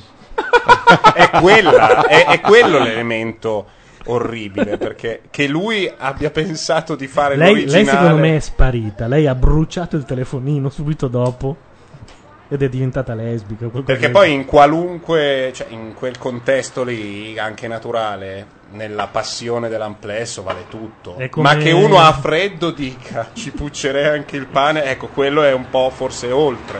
Comunque dicono in chat, Blick lo dice: a me la Borromeo è piaciuta, peccato che col tempo si rovinerà. La cosa che dicevi tu dei politici eccetera eccetera l'ha ripetuta anche ieri sera alle Invasioni Barbariche. No, lei è molto... c'è una cosa rispetto al clima che c'è a Anno Zero, lei è molto a Milano si dice schiscia, lei è molto precisa in quello che dice, attenta a dire delle cose pacate, tranquille, anche perché non è il suo mestiere vero e proprio, e quindi in quello vorrei dire che è molto coscienziosa, e non ha soprattutto il tono di Rula, che è quella che fa le domande e non ascolta le risposte. Cosa succede? Ma perché non mi risponde? Lei quindi cosa ha fatto? Quando varerete la legge? Ma guardi, adesso non la variamo perché io venendo qui ho ucciso una vecchia e ne ho buttato i pezzi nel Tevere. Perché mi parla del Tevere della vecchia? Risponda alla domanda, forza. Il decreto legislativo quando lo farete? Ma pensiamo di quando lo farete, perché non mi sta rispondendo. Perché risponde in italiano? Me lo dica in norvegese se ha il coraggio.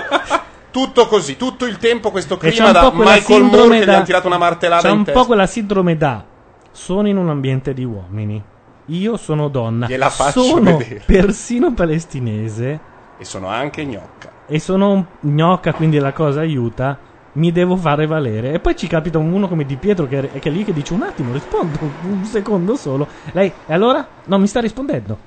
Sta usando degli articoli? Parta col sostantivo. No, me ne fotto. Di Pietro agli articoli sicuramente no. Cacchio, li sapevo di arrivare in 15. La famosa frase di Di Pietro all'autoconvocazione dei girotondi, quando il Palavobis era imballato di gente, quindi dentro c'era la conferenza e fuori c'era un mare di persone e nessuno sarebbe mai riuscito a entrare di questi, perché era già troppo pieno il Palavobis. Allora Di Pietro sale sulla biglietteria, che è uno splay come capita molto spesso in Italia quando si progettano gli stadi, è un cubo di cemento armato orrendo, ma lì sopra con un megafono: noi ringraziamo che siete venuti numerosi, e uno da dietro: avete organizzata male, non si capisce niente. Di Pietro si gira verso di lui e dice: ma che cacchio sapete che arrivate in 15.000? Se lui fa un po' alla Max Pezzali, una frase è una parola lunga. Ma che cacchio sapete? Lui la scrive anche così. Beh, quello che fa l'imitazione di Marchette, che fa quei pezzettini su Di Pietro: ma quanto ci costano queste primarie? È perfetto. Sì, è vero. Allora, noi abbiamo un altro pezzillo, dai. I nostri pezzulli. Dai, che siamo talmente lunghi che magari il mio in diretta posso evitare di farlo. No, lo facciamo. Manderei così, nel mentre Francischi rientra. Questi sono i famosi pezzi di Sabato Notte, che poi faremo una compilation. Ma non dire cagate. Ma come no? Un post celebrativo. Ma cosa vuoi celebrare? Faremo tante puntate. Sì, no, ma poi dopo tempo, non possiamo un fare best Stern. Off. Ma non lo fa neanche Stern, noi che siamo degli sfigati. No. Vabbè. Produrremo altre meraviglie. Questo è il primo dei 3-4 pezzi.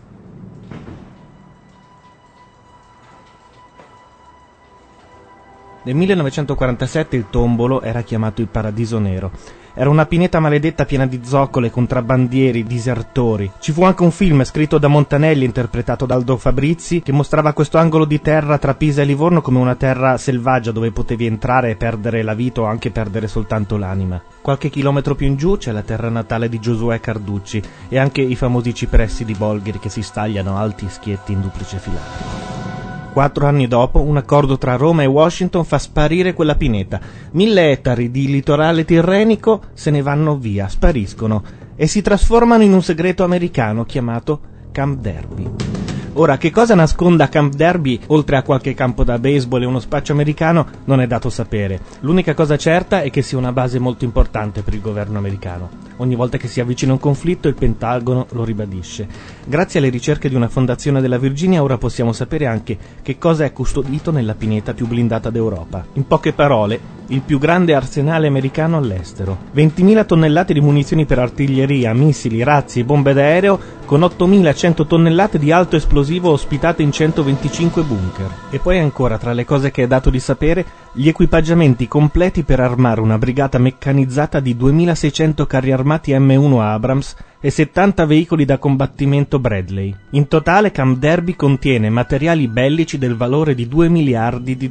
Quello che non molti sanno è che da questa piccola cittadella extraterritoriale immersa in una pineta provenivano quasi tutte le munizioni usate durante la tempesta del deserto del 1991 e il 60% delle bombe scagliate sulla Serbia nel 1999.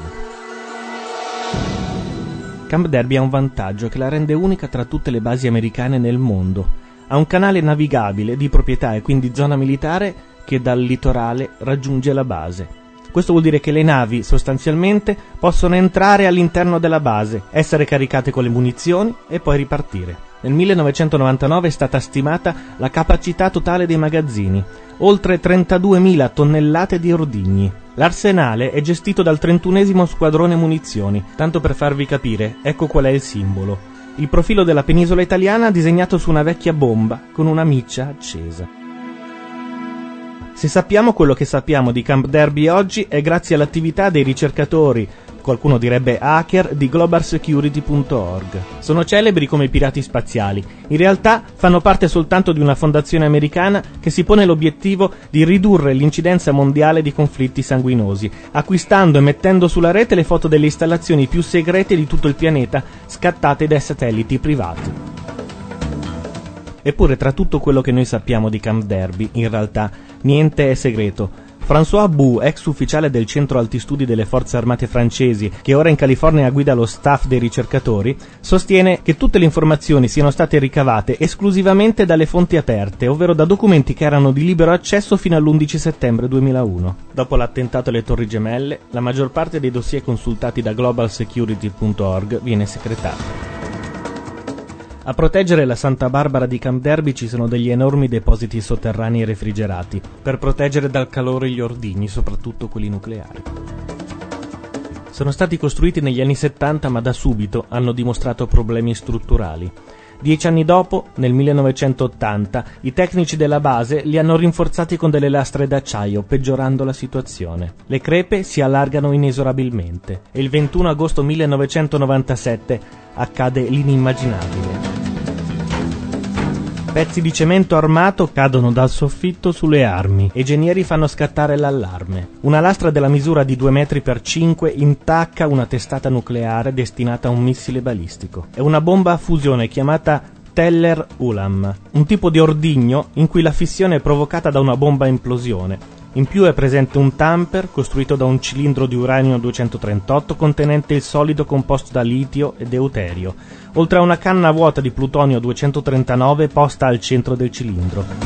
La necessaria separazione tra la bomba a fissione e il cilindro è permessa da uno scudo in uranio 238 e da una schiuma che riempie in sicurezza gli spazi vuoti rimasti. Una schiuma a cui per molti versi dobbiamo parecchio. E insomma, cade questa lastra di cemento armato sulla testata nucleare e fortunatamente la bomba a implosione che dovrebbe innescare la detonazione risulta difettosa. In pratica emette soltanto lo 0,5% dei raggi X previsti per scaldare il nucleo. Ma a quel momento la frittata è fatta. Il riscaldamento è comunque iniziato e provoca un forte aumento di pressione che comprime il deuterato solido. Tra noi e la prima esplosione nucleare in Italia resta soltanto quella famigerata schiuma. È un processo che a questo punto non si può fermare. È iniziato un processo di fissione nella canna del plutonio, che provoca emissioni di radiazioni e neutroni. L'urto fra questi neutroni e il composto solido porta alla formazione del trizio. È qui che si verifica la vera e propria fusione. All'energia e al calore appena sviluppati si aggiungono quelli della fissione indotta nei frammenti di uranio-238 interni all'ordigno, provenienti da cilindro e scudo. Le energie prodotte dalla fissione e dalla fusione a questo punto si sommano, dando vita a una potentissima esplosione nucleare dell'ordine della grandezza di 10 megatoni. Normalmente tutto questo processo dovrebbe durare soltanto 600 miliardesimi di secondo. Nel caso del 21 agosto 1977, questo processo, grazie alla bomba a implosione difettosa, dura 2 giorni.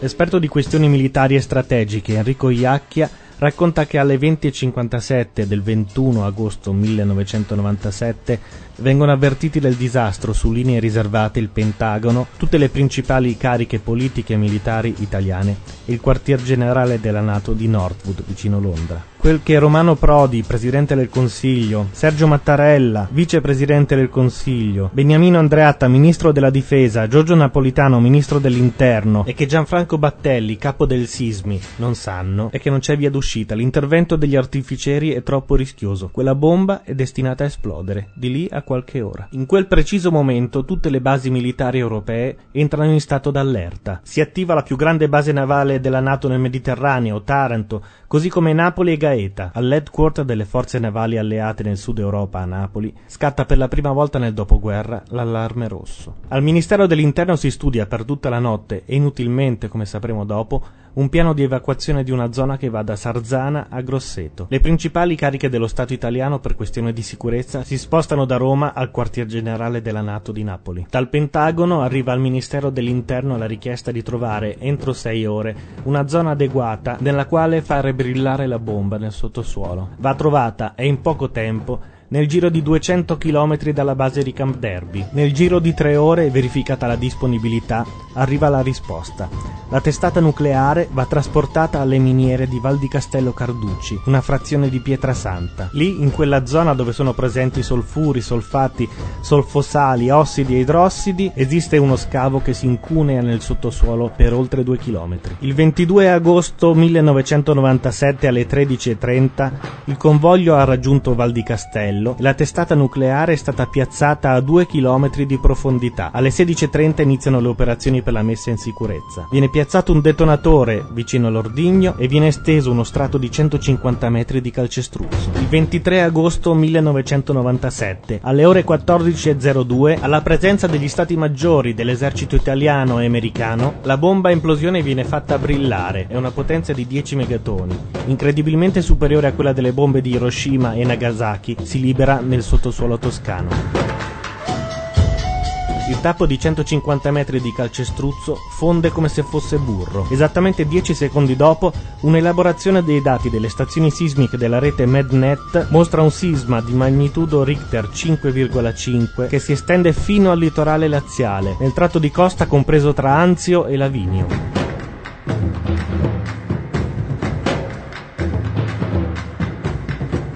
Secondo il Quick Earthquake Survey System, proprio il 22 agosto 1997 si genera una frattura nella crosta terrestre tra la Toscana, l'Umbria e le Marche, la cui larghezza è stimabile tra 1 e 2 chilometri.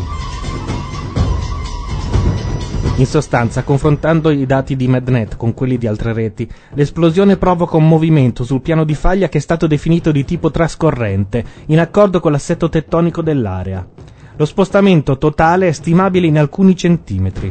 Secondo la Protezione Civile Umbra, il 23 agosto 1997 ha inizio una lunga sequenza sismica durata circa 8 mesi. Il 26 settembre si verificano i 2 episodi principali, il primo nella notte e il secondo nella mattinata, di intensità pari a 5,5 gradi della scala Richter.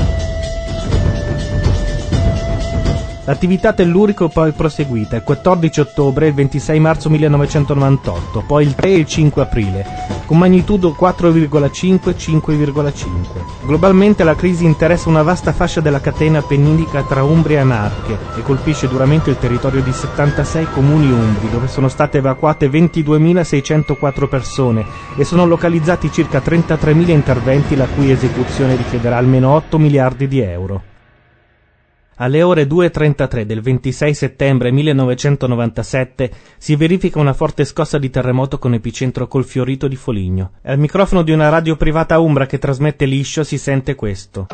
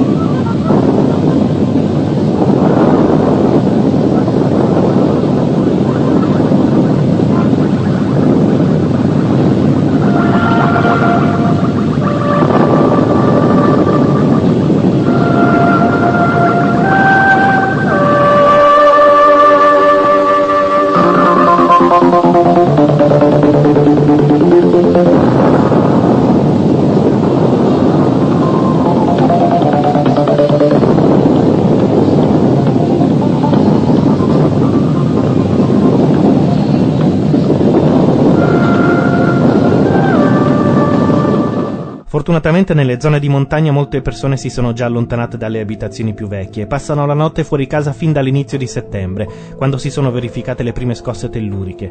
Ci sono però, nonostante questo, 2 morti a Colle Curti, nel Maceratese. Una coppia di anziani coniugi viene sepolta dalle macerie. Il paese è completamente distrutto.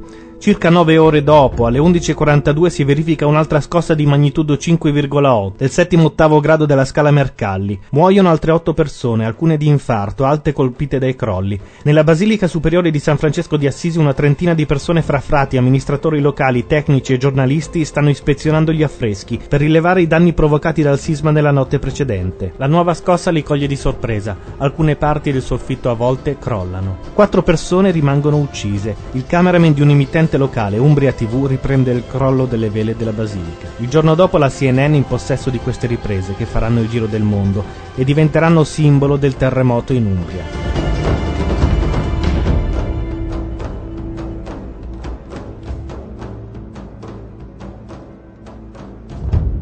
Della relazione tra l'esplosione dell'ordigno nucleare nella cava in Toscana e il terremoto in Umbria e Marche, ovviamente né il governo italiano né quello americano fanno menzione in alcun atto pubblico. E questo malgrado lo stesso Congresso americano il 22 aprile 2002 abbia chiesto ufficialmente allo Stato Maggiore delle Forze Armate il perché dell'ammanco di un ordigno nucleare nella base di Camp Darby. Se non avete mai sentito parlare di questa storia prima di stasera, prima che un quotidiano a tiratura nazionale ci desse la possibilità di anticipare qui in radio a sabato notte il contenuto del servizio di 2 dei suoi più coraggiosi giornalisti, beh, se non lo sapete il motivo è semplice. È perché non è vero niente! Per essere creato, questo complotto ha richiesto 38 minuti e un massimo di 5 finestre di browser aperte. Poi una ricerca su Google secondo queste chiavi: Camp Darby, governo italiano 1997, presidente del Consiglio 1997, 23 agosto 1997 terremoto in Umbria e infine audio terremoto, perché questo va detto, l'audio era reale, soltanto era quello del terremoto in Irpina nel 1980. Tutto questo per dire che mescolare fantasia e realtà è uno degli espedienti cui ricorre chissà come si costruisce un racconto, forse uno dei più efficaci, e per un semplicissimo motivo: la realtà ha spesso più fantasia di noi. E in ogni caso fornisce in generosa quantità 2 cose: colpi di scena necessari per operare un ribaltamento del racconto e incipit, spunti da cui partire per iniziare a tessere una trama. Mica per niente i complottisti infarciscono le proprie teorie di dettagli apparentemente insignificanti, eppure reali, precisi e verificabili. A volte sono sufficienti dati, orari, nomi, luoghi, come in questo caso, ingigantendoli oltremodo al fine di dare spessore alla narrazione e conferirle autenticità. il complottista, e per complottista qui non si intende tanto quelli che credono alle teorie cospirazioniste, quanto colui che per primo elabora tali ipotesi, si presta a diffonderle, in questo caso ad esempio a Findibene, io, lavora come un tarlo nei buchi di un racconto che non funziona. A suo modo rimette a posto le cose, lega i capitoli, dà corpo alla storia, assicura la continuità. Là dove una storia non regge, là dove l'autore ha colpevolmente preferito non scendere nei dettagli o non elaborare un concetto, il complottista trova il suo tesoro. Un po' di complottismo, va bene. Troppo complottismo non fa altro che vestire di stupidaggine una realtà che magari non è ancora venuta a galla.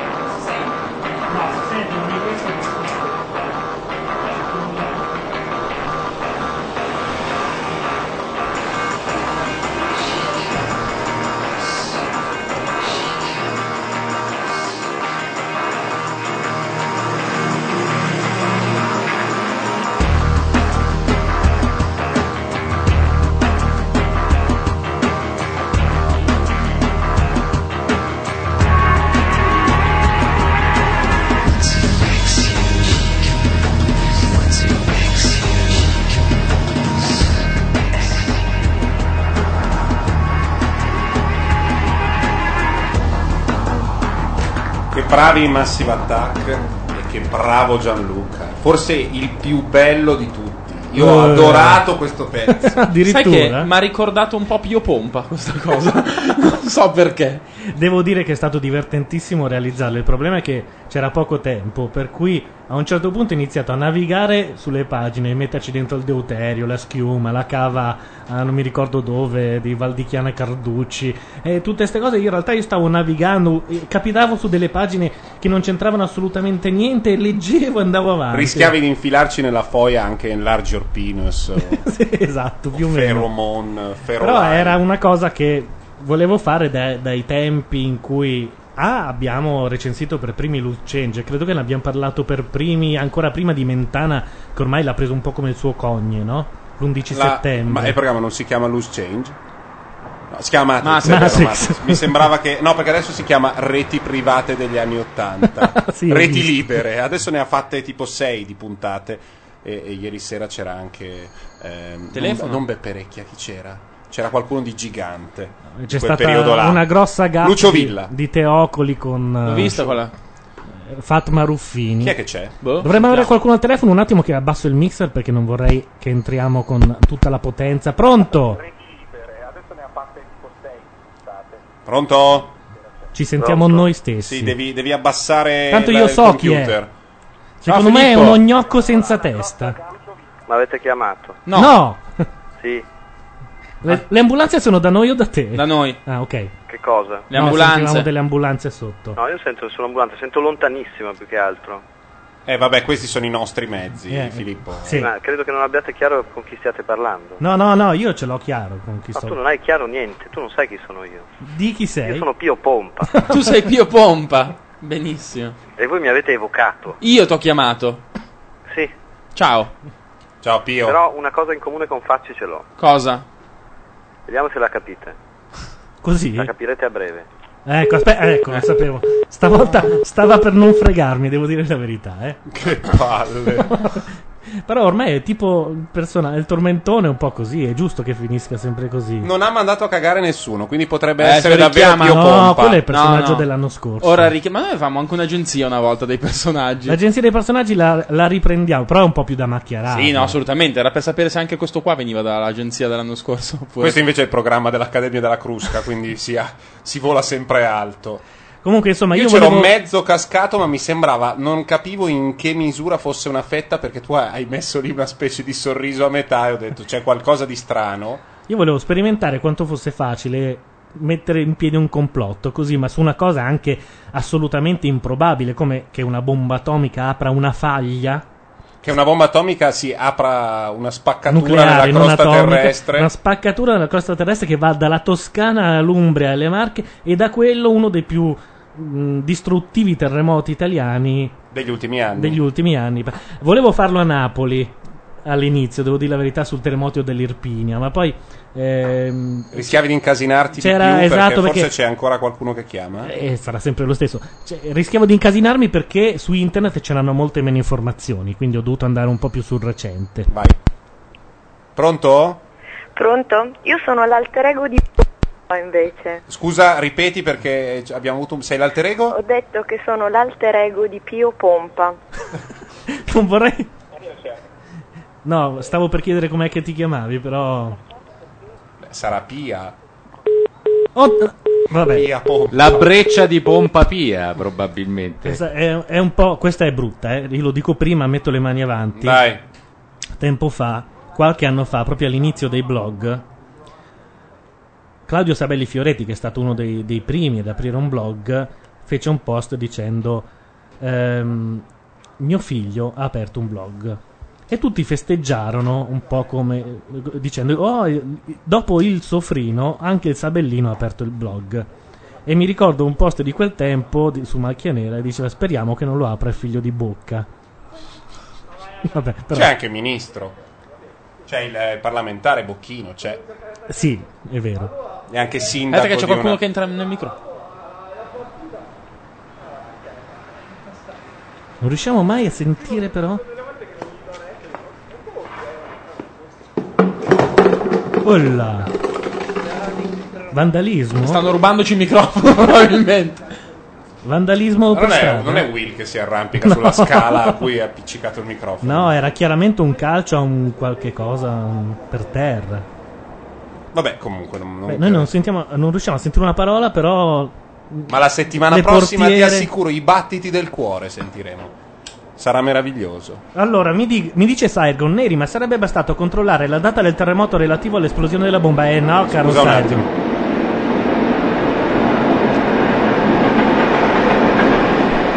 Questo è carico di testate che vanno a Torino. Tu non sai l'alta velocità perché la stanno facendo con così tanta fretta. No, mancano un po' testate. Di soldi, a dire la verità. Comunque, volevo dire, no, caro Sargon, su quello mi sono documentato. Le prime scosse sono state esattamente il giorno in cui io ho fatto esplodere la bomba. Ce ne sono state varie e poi ci sono state quelle più distruttive che sono avvenute a settembre, ottobre e poi nel marzo successivo. Ma in realtà la prima scossa è stata il 23 agosto del 1997. Ma io dopo 10 minuti, perché quanto è durato? Un'ora e 40. Sì. Dopo 10 minuti, a un certo punto stavo per dire: ma che palle sta roba! Tu stai a vedere, ma basta con questo complottismo. Ma basta con tutti i dati, le date tutte. Perché 1900 è sempre lo stesso anno, cosa ripeti l'anno ogni volta per fare cosa? E invece poi c'era il trucco. Cioè, avrei dovuto pensare prima, perché mi avevi chiesto una canzone, una musica da circo, una musica da circo, e io avevo consigliato il Muppet Show. Sì, lì infatti avrei voluto non chiedervela, ma ero nel panico, mancava solo quel pezzo. Ottimo, comunque, ottimo. Vabbè, bello, è stato divertente. Anche perché l'altra volta mi avete detto che facevo solo o pezzi nostalgia o pezzi drammatici, o pezzi di inchiesta, disastro, cose del genere. Avevo voluto fare un pezzo disastro finto, completamente finto. Ma infatti era assolutamente ottimo. Va bene, basta adesso farci le pippe a vicenda. Possiamo mettere dopo questo brano meraviglioso la terza, dopo questo pezzino. No, la terza, quella lì. Vabbè, credo che sia quella giusta, sì, aspetta. È quella giusta, peraltro tratta da un album che non ti aspetteresti mai. No, forse ho capito cos'è. È la colonna sonora di Shrek. E questo è uno dei musicisti americani più bravi dell'ultima decade, più o meno mio coetaneo, nato a metà degli anni 70, figlio d'arte, perché è figlio di, si chiama Katie Garrigle, delle Garrigle Sisters, che è una di quelle che canta la sigla di Weeds nella seconda serie. Basta con questi dati, queste date, sì, sempre il 97. Sempre il 97. E di Ludon Wainwright III, insomma è Rufus Wainwright, e questa è la sua versione di Alleluia.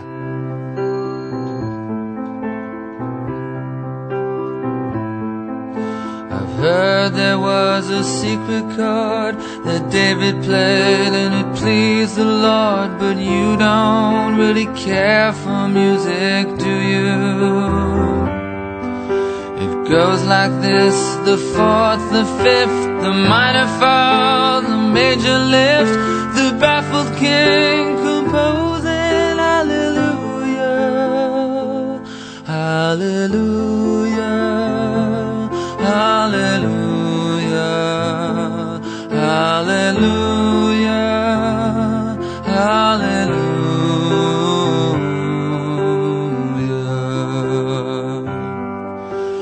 Faith was strong, but you needed proof.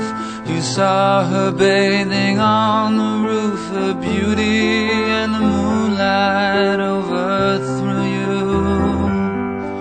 She tied you to a kitchen chair, she broke your throne, she cut your hair, and from your lips she drew the hallelujah, hallelujah.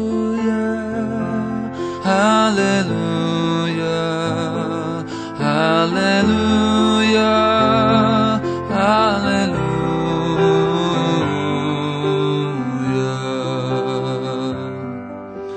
Maybe I have been here before. I know this room, I've walked this floor. I used to live alone before I knew you. Seen your flag on the marble arch. Love is not a victory march. It's a cold and it's a broken hallelujah, hallelujah, hallelujah, hallelujah,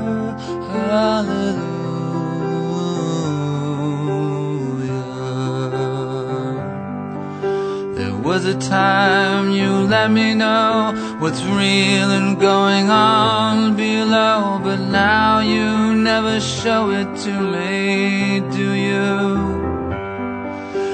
Remember when I moved in you, the holy dark was moving too, and every breath we drew was hallelujah, hallelujah, hallelujah, hallelujah, hallelujah.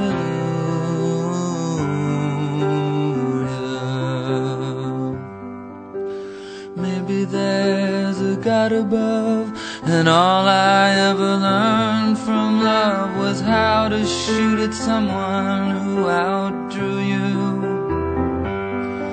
And it's not a cry you can hear at night, it's not somebody who's seen the light, it's a cold and it's a broken hallelujah, hallelujah, hallelujah.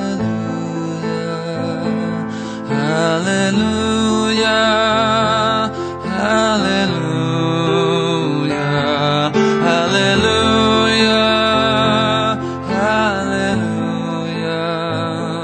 hallelujah, hallelujah, hallelujah. È l'1:37 a sabato notte e noi lo diciamo perché almeno noi siamo in diretta. Noi sì.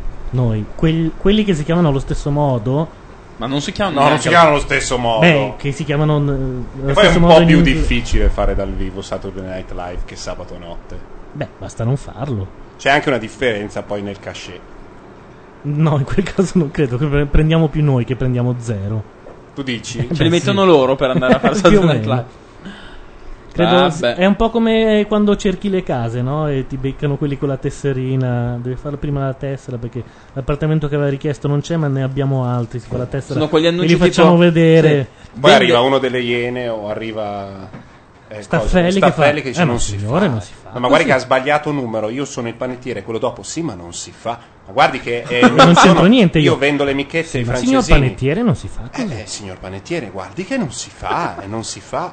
Ma perché mi mette le mani addosso? Ma sono dall'altra parte del bancone, sono caduto. E ti sei scordato il giorno dopo che lui che fa vedere la radiografia del setto nasale rotto dalla micchetta, sì. Cioè è l'unico uomo al mondo, credo, al mondo in assoluto, che si è fatto picchiare da del noce. Ma Staffelli, se tu gli dai una spinta, lui casca, non mette un piede indietro, lui va per terra, esatto, e fa dei tonnò. Cos'è sta roba? Questo è un telefono, immagino. Ma non mio. Quello di Bordone? Ma no, ma boh. Non sa nemmeno che suoneria ha. Evidentemente no. Si è riacceso. Non può essere il citofono? No, non può essere. No, vabbè, ma fate pure tranquillamente. No, ho capito che lo scherzi, però c'era la canzone che andava. Vabbè. Siamo però in onda. Esatto. C'è Filippo che mi ha chiamato. Vabbè, così. Almeno mettiti al microfono tu, così te ti si sente. Vabbè, no, proprio i cazzi nostri. Noi in silenzio ad ascoltarlo, quella è una cosa drammatica. Giusto. Domani quelli di Saturday Night Live scrivono un post per dire che merda, sabato notte. Sì, immagino, guarda, sono già lì a farlo. No, quelli italiani che sono... No, sì, parlavo di quelli italiani. Va bene, nel frattempo che in chat c'è una sorta di lotta su chi è Bordone. Ma guarda, c'è Guest 2321 che da quando è arrivato ha cominciato con ma cos'è questo sito? Ma cos'è questa chat? Ma cos'è questa radio? No, la cosa incredibile è se ti ricordi quello che disse: ragazzi, io sono venuto su questo sito. Chi se ne frega? Se devo andare fuori in terrazzo, dovete spegnere il microfono fuori, sennò si sente tutto. Allora, bello così, va bene. No, quello che entrò in chat e disse: io sono arrivato su questo sito ed è strano, sento delle voci. In realtà c'era l'asio che stava andando. Allora io ne approfitterei di questo momento di sbraco di Bordone, che si sta facendo ormai i cavoli suoi proprio. Ma completamente. Sta anche parlando, credo, col vicino attraverso il terrazzo. Adesso ha chiamato madre e si fa portare le pizzette.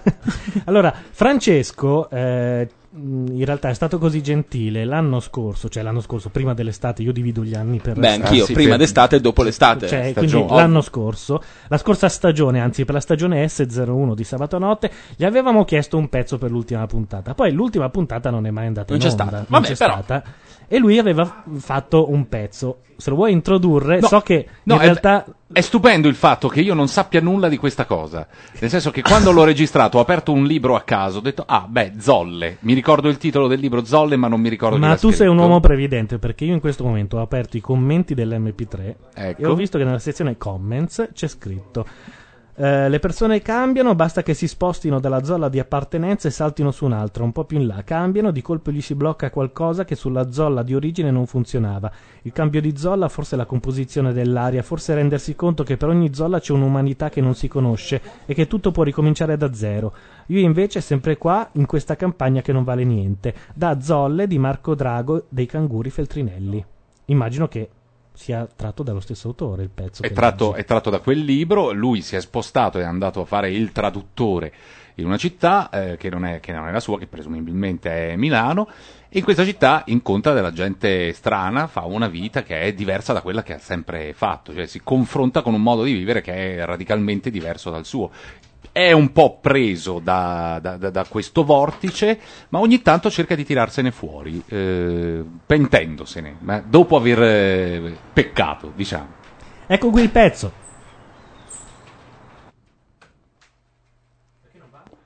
Perché c'è il cursore giù. Ve lo possiamo rimettere da capo, per cortesia, perché così, per una cosa mia personale. Consegno la traduzione dei diari del buon Williams alla dottoressa Rivera. Ci vado di persona. Alla OGB c'è fermento, per via di una scrittrice argentina che oggi è in visita da loro, una di quelle che vendono i libri a milioni e che fanno guadagnare così tanti soldi agli editori da farli sentire liberi di pubblicare tutta la poltiglia della nuova narrativa italiana senza rischiare la bancarotta.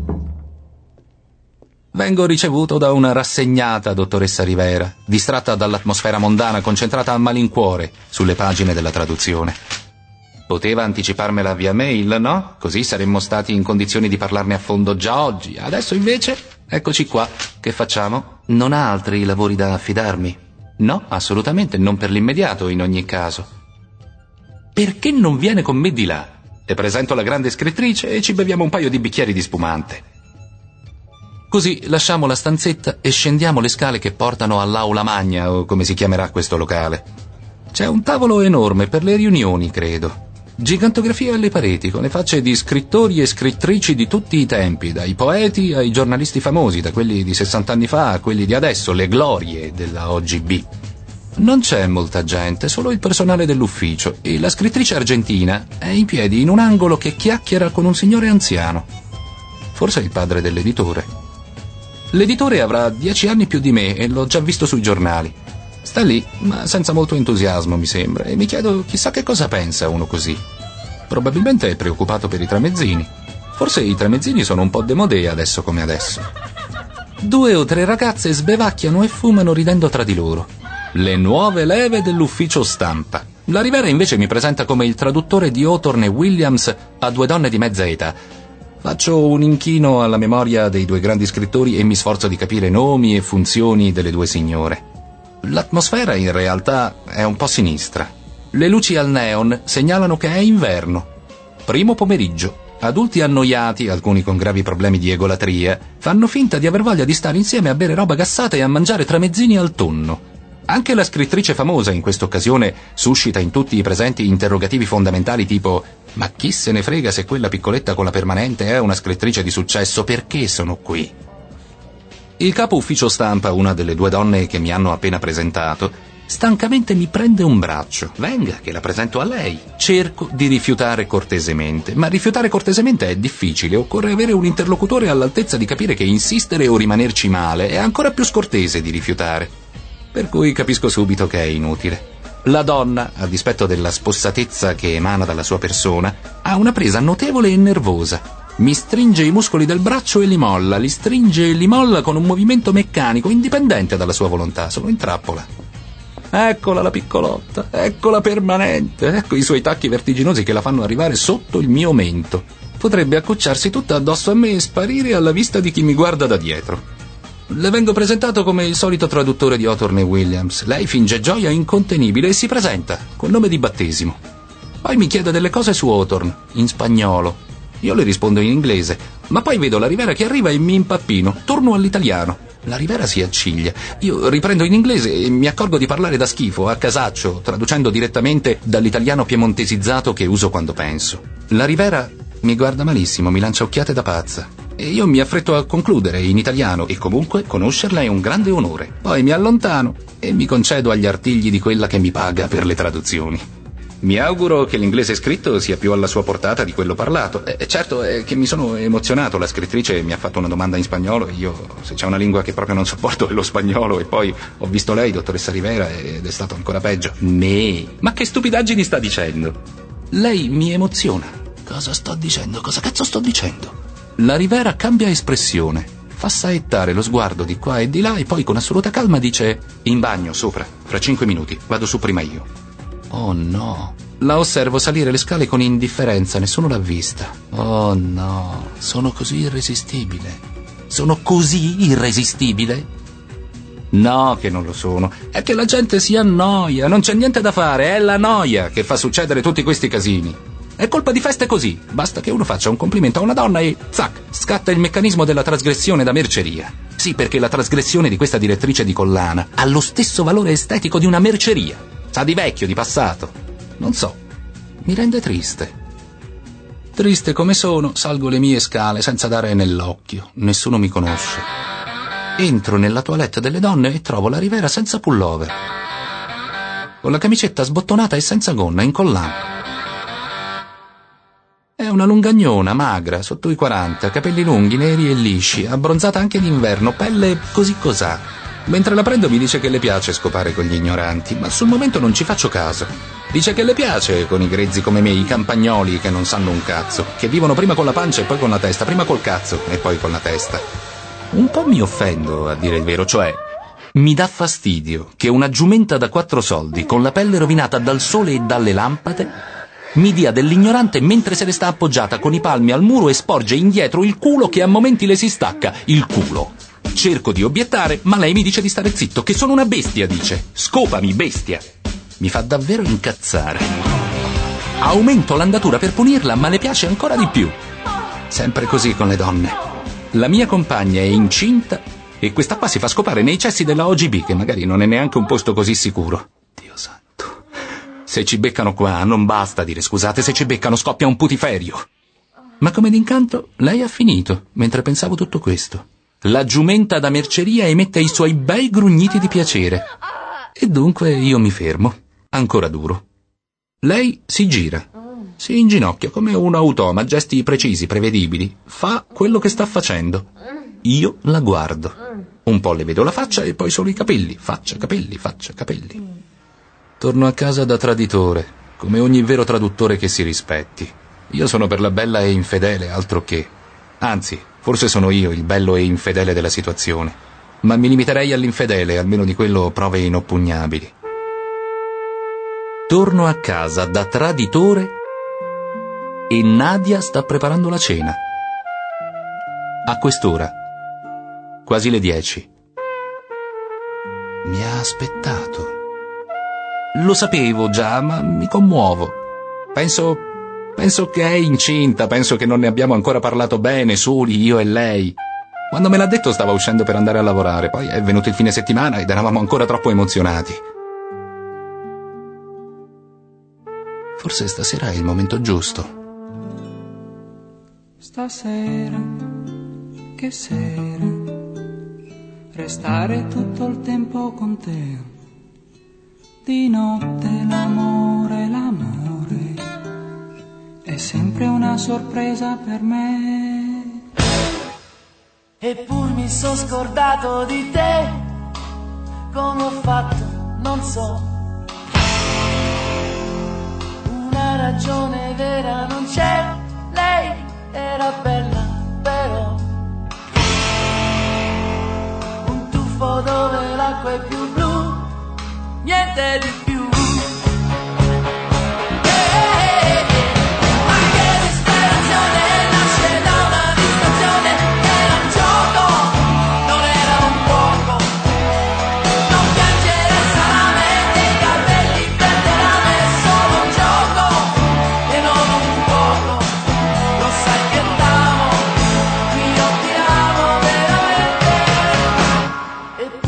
sono scordato di te, non le ho detto di no. Ti ho fatto piangere tanto perché io sono un brutto, lo so. Un tuffo dove l'acqua è più blu, niente di più.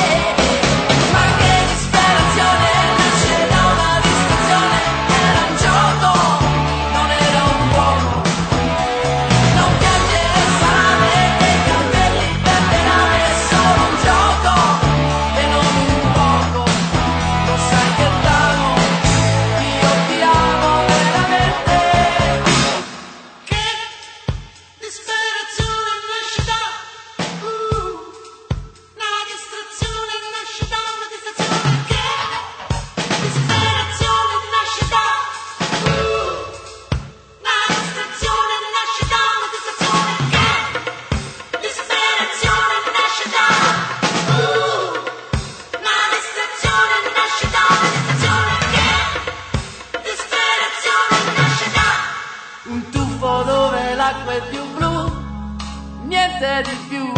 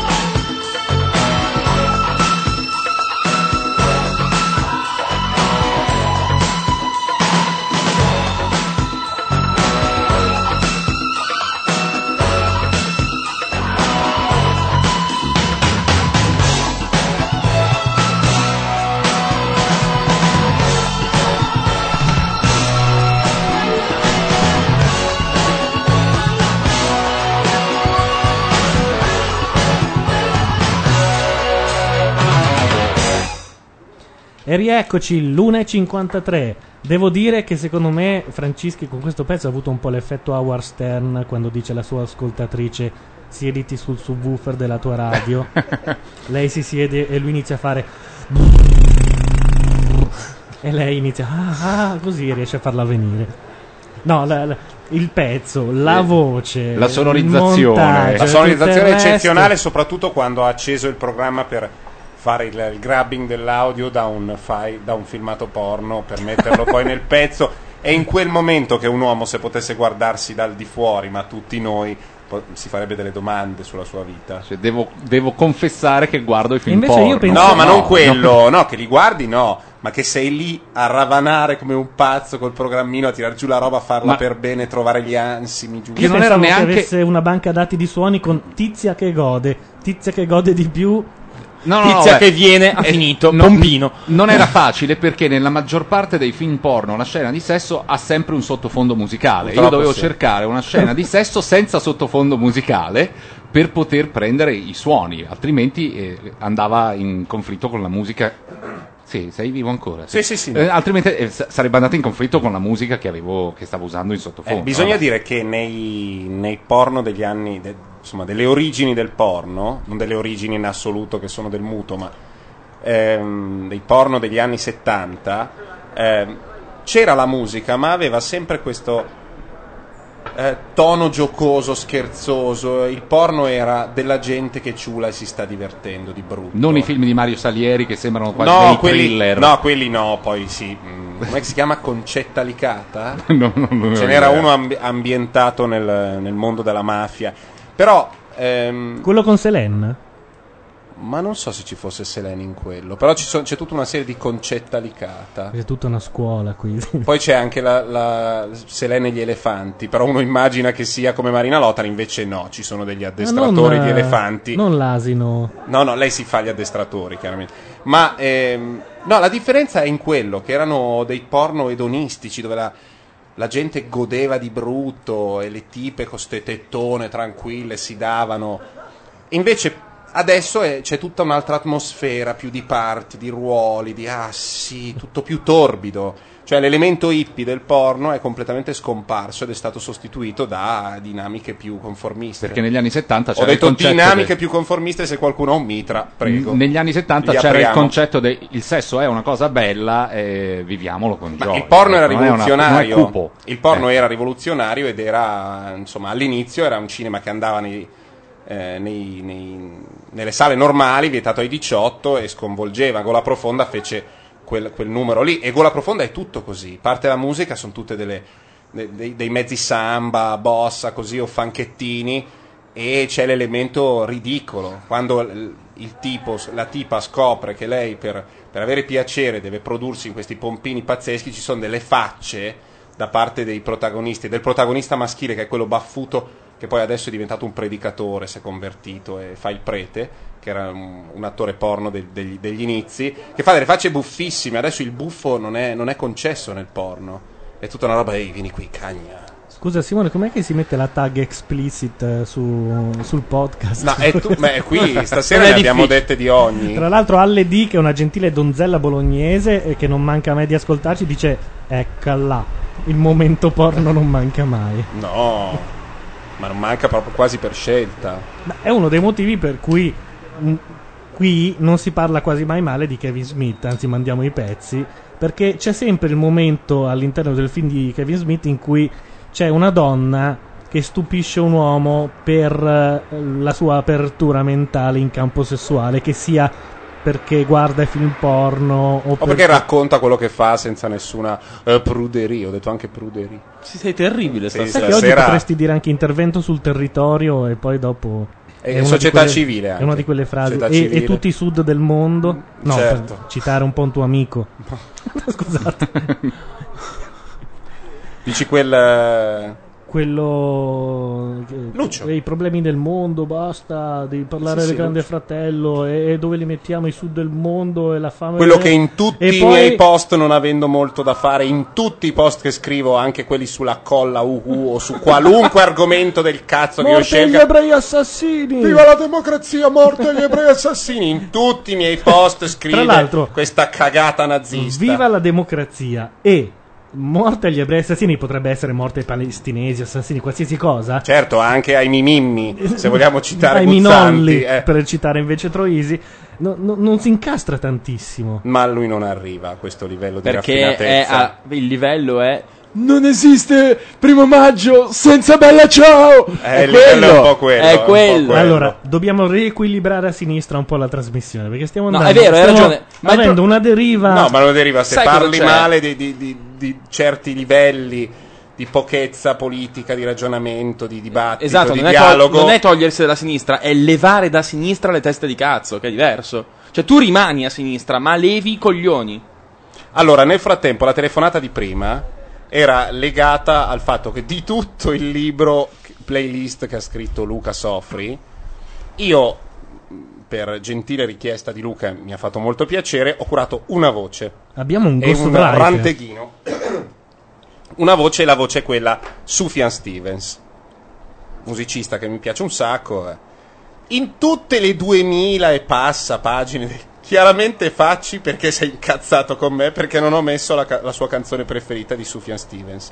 Lui non la metterebbe, perché lui è cattivo. Io, che sono buono, invece chiedo ufficialmente che sia suonata dal disco assolutamente più sentito e più cristiano di Sufjan Stevens, un disco che parla praticamente solo, non solo, ma quasi solo di cristianesimo, di amore per Dio, una specie di disco gospel degli anni del soul, talmente belli che anche quando senti Aretha Franklin che dice Jesus 1 milione di volte e tu non sei preso da quella vibra lì, in quel momento sei un super cristiano battista anche tu.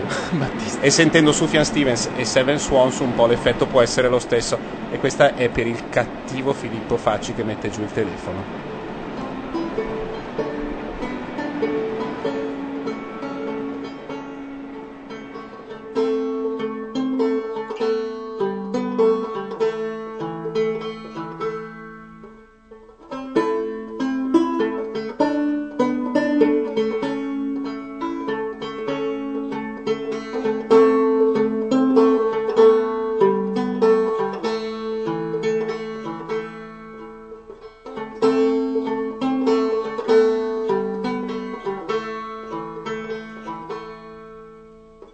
We didn't sleep too late. There was a fire in the yard. All of the trees were in light.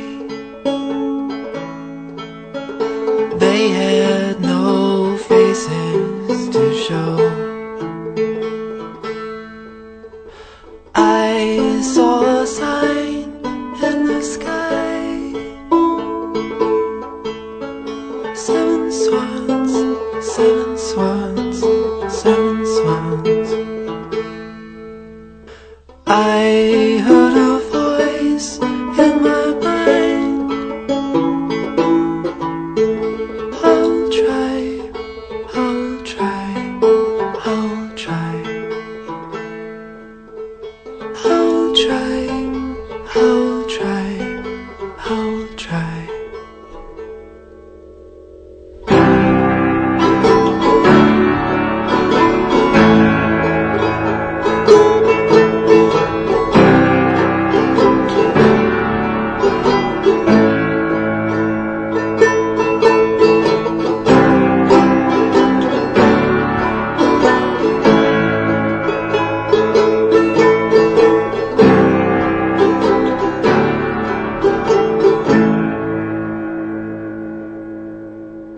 We saw the dragon move down. My father burned into coal. My mother saw it from far. She took her purse to the bed. I saw a sign in the sky, 7 horns, 7 horns, 7 horns. I heard a voice in my mind, I am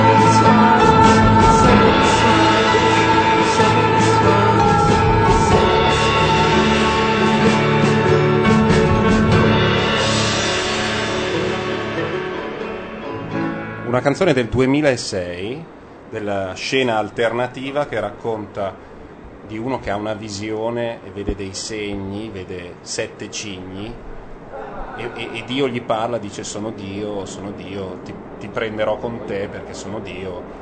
E questo è Sufjan Stevens che, anche se può risultare musicalmente, dopo un po', se uno non è, insomma, abituato a quello che fa, è inutile che fai il gesto di quello che si fa la pera, perché come ho detto prima che fossimo in onda, se fosse una versione unplugged di una qualunque cagata degli anni 70 cantata da Lisa Loeb o un altro che poi finiscono a fare le sigle dei telefilm, Lisa perché Loeb... sono sempre quelle lì che piacciono a te. Non fa le sigle dei telefilm, purtroppo fa un reality, ma ecco, lei stessa l'avresti mai, avresti detto oh, che meraviglia, una voce, bello il live. Vabbè, Seven Swans, le voci femminili. Il pezzo che dà il titolo a Seven Swans, che è il disco più religioso di Sufjan Stevens. Se abbiamo dato a Dio quel che è di Dio, ora diamo a Cesare quel che è di Cesare. Allora, voi sapete che a un certo punto della sua carriera il duca John Wayne, o comunque mentre la sua carriera andava avanti, John Wayne divenne una specie di alfiere del, come dire, della destra americana, quella più spaventata dalla guerra fredda, quella che prendeva addirittura dei legami, furono esaminati dei suoi rapporti con gli esuli cubani, insomma il duca si comportò in maniera discutibile, forse non come Betulla, ma in maniera abbastanza discutibile. Ma noi di John Wayne cosa dobbiamo ricordare? Quando lui si proponeva di organizzare delle rivolte a Cuba, o quando in Sentieri Selvaggi alza al cielo la sua donna, in quel momento, cioè la ragazza che va a recuperare, non la sua donna, ma la ragazzina che va a recuperare dall'accampamento indiano, in una delle sequenze più belle della storia del cinema, sicuramente la seconda. Quindi, parlando di Richard Dawkins, vorrei che si dimenticasse la parte finale della carriera di Richard Dawkins, perlomeno quella mediatica. Richard Dawkins è un biologo, è uno scienziato inglese, oggi finito dentro al dibattito fra scienza e religione. Negli Stati Uniti, ormai da un po' di tempo, l'evoluzione viene contrapposta alla creazione, quasi fossero due modi diversi di vedere la stessa cosa, che sono in contrapposizione netta. In Europa la visione è sempre stata piuttosto quella di due binari paralleli che si toccano poco, ogni tanto ci sono dei contrasti ma non così frontali. Chi pratica l'educazione in famiglia negli Stati Uniti, i cristiani più tradizionalisti, che possono dedicarsi all'homeschooling, è un loro diritto, quindi insegnano loro le cose ai ragazzi a casa, tendenzialmente raccontano la teoria evolutiva come una visione della scienza che si contrappone a quella per loro più giusta della creazione. Quando io a scuola, in Italia, in Europa, ma in Italia, insomma, nella mia esperienza, quando io ho studiato l'evoluzione, non è stata messa in contrapposizione con la creazione, semplicemente veniva studiata per quello che era, e non c'era i due elementi non erano così strettamente legati, non per forza, non in prima istanza. Richard Dawkins oggi, un po' come il duca, ma insomma è un parallelo un po' forte, è famoso per aver curato una serie di documentari per la BBC contro le religioni, in cui la scienza si contrappone alla religione in maniera frontale e molto feroce, soprattutto per noi che siamo italiani e siamo abituati a una forma di quella che noi chiamiamo rispetto, ma in sostanza di astensione dal toccare certi tasti. Cosa succede? Ah, sono morti tutti gli uccellini. Non lo sai usare. È un disastro. Vabbè, si potevano mandare in loop, ma visto che è un programma di Apple, tu non sei in grado. Dicevo, Richard Dawkins ha curato questa serie, ma Richard Dawkins è anche l'autore di un libro che per me è fondamentale, è quello di cui voglio parlare ancora per qualche minuto, che si chiama Il gene egoista. È un libro del 1976 ed è un libro che ha rivoluzionato, perlomeno per il grande pubblico, in una forma molto divulgativa e accessibile per tutti, ha rivoluzionato la teoria evoluzionistica. Perché? Evolutiva. Perché Il gene egoista è il libro che racconta quello che siamo noi secondo la genetica, secondo la teoria di Dawkins, all'inizio, e qui ci vorrebbe quell'altra musica tratta da quel film, c'era il brodo primordiale, quel film, quello dove c'è C3PO e C1P8, c'è il brodo primordiale. Il brodo primordiale non si è mai capito esattamente cosa sia, ma diciamo che è un ambiente particolarmente ostile. In questo ambiente ci sono degli elementi che lottano con le sostanze chimiche nelle quali sono immerse per esistere. Questi elementi nel tempo creano delle catene, queste catene anche con gli uccellini va benissimo, gli uccellini ci stanno sempre, queste catene nel tempo si uniscono, si allungano sempre di più e mano a mano intorno alla catena stessa riescono ad appiccicare degli altri elementi che fanno da scudo, degli scudi rispetto all'ambiente esterno.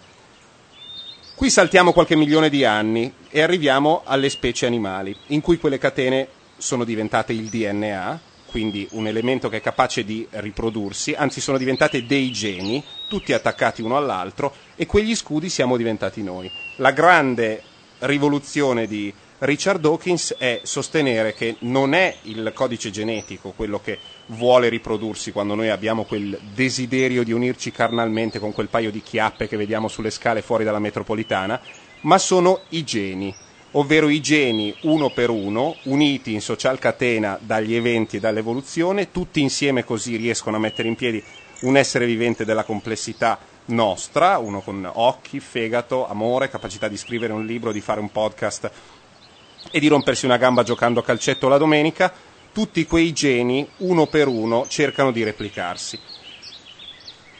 Quello che si è sempre detto rispetto all'evoluzione, a queste teorie evolutive, per confutarle, uno degli argomenti che, che sono stati usati, è quello dell'altruismo. Per quale motivo, se fosse così vero che nell'uomo è fondamentale il desiderio e la necessità e diciamo la spinta inerziale genetica, quella per cui dobbiamo riprodurci, per quale motivo dovrebbe esistere però a questo punto diventa, no, sì, se vuoi metterla lo stesso, dovrebbe esistere, per quale motivo dovrebbe esistere l'altruismo?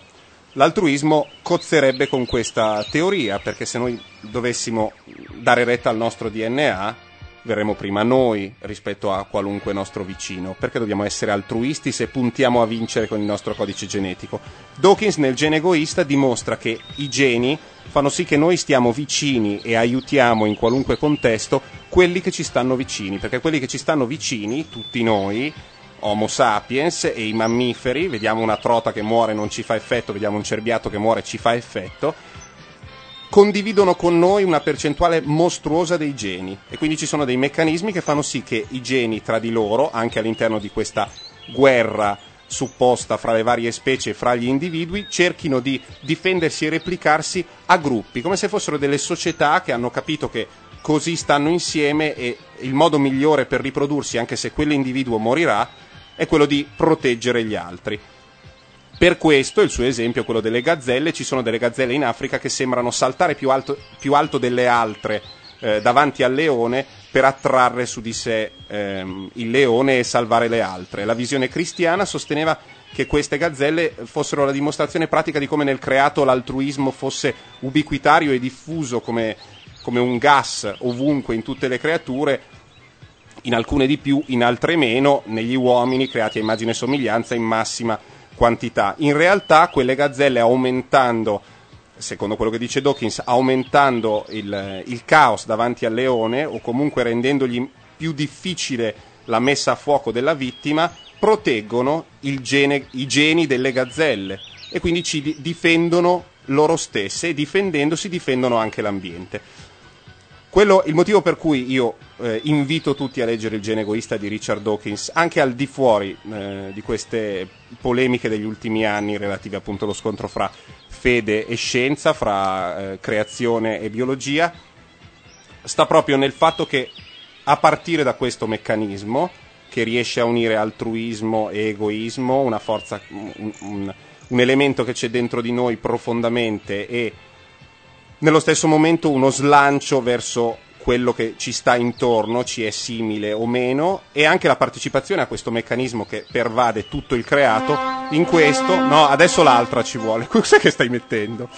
In questo io riesco a trovare anche una motivazione a quel quei momenti che secondo i cristiani sono o i credenti sono la dimostrazione pratica dell'esistenza di Dio, lo sguardo del bambino, il tramonto sulla scogliera in Scozia, quei momenti in cui ti senti parte di qualcosa di più grande rispetto a una meccanica banale. La realtà, per me che sono ateo e insomma credo nella scienza ma non sono una persona sterile e priva di questi momenti di emozione, è che siamo parte di un meccanismo più grande. Qui ci va quell'altra, quella di quel film del 29, quella di quel film del 29, dai, ma sì, con il sentiero lastricato d'oro e la bambina e il leone, ma come non ce l'hai? L'hai tirata fuori prima? Non ce l'ho, mi fa cenno. In questi momenti, dico, e alla luce anche di quello che ho letto nel libro, riesco a trovare una ragione anche dell'emozione che danno certe viste, insomma, certe esperienze della nostra vita. È una forma di panteismo suffragato dalla scienza. Over the rainbow, way up high, there's a land that I heard of once in a lullaby. Somewhere over the rainbow, skies are blue, and the dreams that you dare to dream really do come true. Someday I'll wish upon a star and wake up where the clouds are far behind me, where troubles melt like lemon drops away above the chimney tops.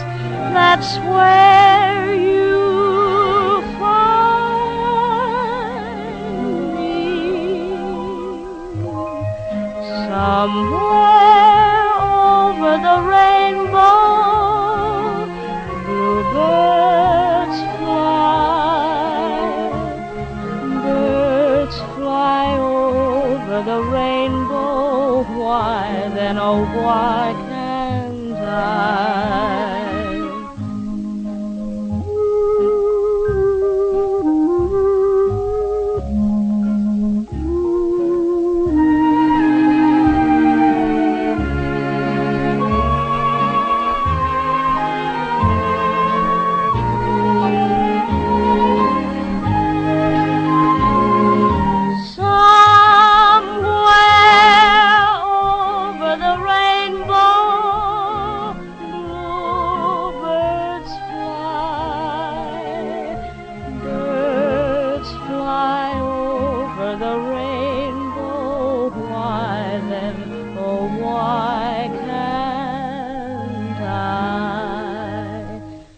Happy little bluebirds fly beyond the rainbow.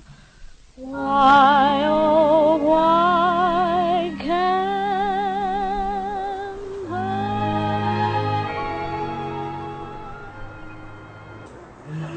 Domani ritorni. Ti chiedi perché non c'è una ragazza che fa entrare il tuo uccello in casa sua? Non lo sono mai chiesto. Già, sulle donne tu ci hai messo una pietra grossa così ormai. Potrei averli se volessi. Ah, scherzi, e dove la vai a cuccare, Segone? Sei al limite dell'autistico. Guarda che di ragazze ne ho a destra e a sinistra. Chiama Cecilia con la destra e la sinistra. Ma che vuoi saperne tu? Io so solo che sei un imbranato di proporzioni bibliche e alle gnocche non piacciono gli imbranati, specie quelli fissati per il Signore degli Anelli. Ma alle ragazze piace il Signore degli Anelli? Sì, quelle fissate con elfi, spade e cazzi vari. Non me le scoperei nemmeno con la torcia di Gondor. Schifo, davvero. Ah, buon dì. Benvenuto da Mubi, prego mi dica. Sì, allora, dammi un frappè super delizia ben shakerato, crocchettoni e anche degli anelli di cipolla. Grazie. Un anello per domarli tutti. Un anello per trovarli. Oh Gesù. Un anello per ghermirli e nel buio incatenarli. Sì. Quante volte, amico? 3, la compagnia dell'anello. 2, le 2 torri. 4, il ritorno. 5 volte il ritorno. Ok, sentite qua. c'è soltanto un ritorno, ok? E non è quello del re, è quello dell'oggetto. Ah, un fissato di Guerre Stellari.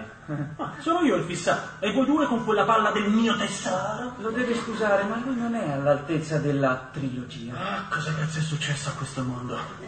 Esiste un'unica trilogia, cerebrolesi che non siete altro. Mi sa che il tuo amico dovremmo cominciare a chiamarlo Padme, visto che quel manichino di Skywalker gli piace tanto, no? Pericolo, pericolo, mi chiamo Anakin, recito talmente a cazzo che sto rovinando la saga. Sì, tu sei scemo, cazzo. No, lo scemo sono io. Quei cazzo di Hobbit sono una palla da suicidio. Tutto il film a seguire una camminata. 3 film con questi stronzi che fanno trekking verso un cazzo di vulcano. Nel processo di film camminavano anche gli altri. Sai una cosa? Adesso mi hai stufato. A parte la tua semplicistica analisi della trilogia di Tolkien, Il Signore degli Anelli è uno dei pochi capolavori assoluti riconosciuto anche dall'Oscar assegnato a Peter Jackson per la migliore regia. Un premio che il tuo amico George Segone Lucas non ha mai vinto e non vincerà mai. Batti. Oh, l'hai sistemato?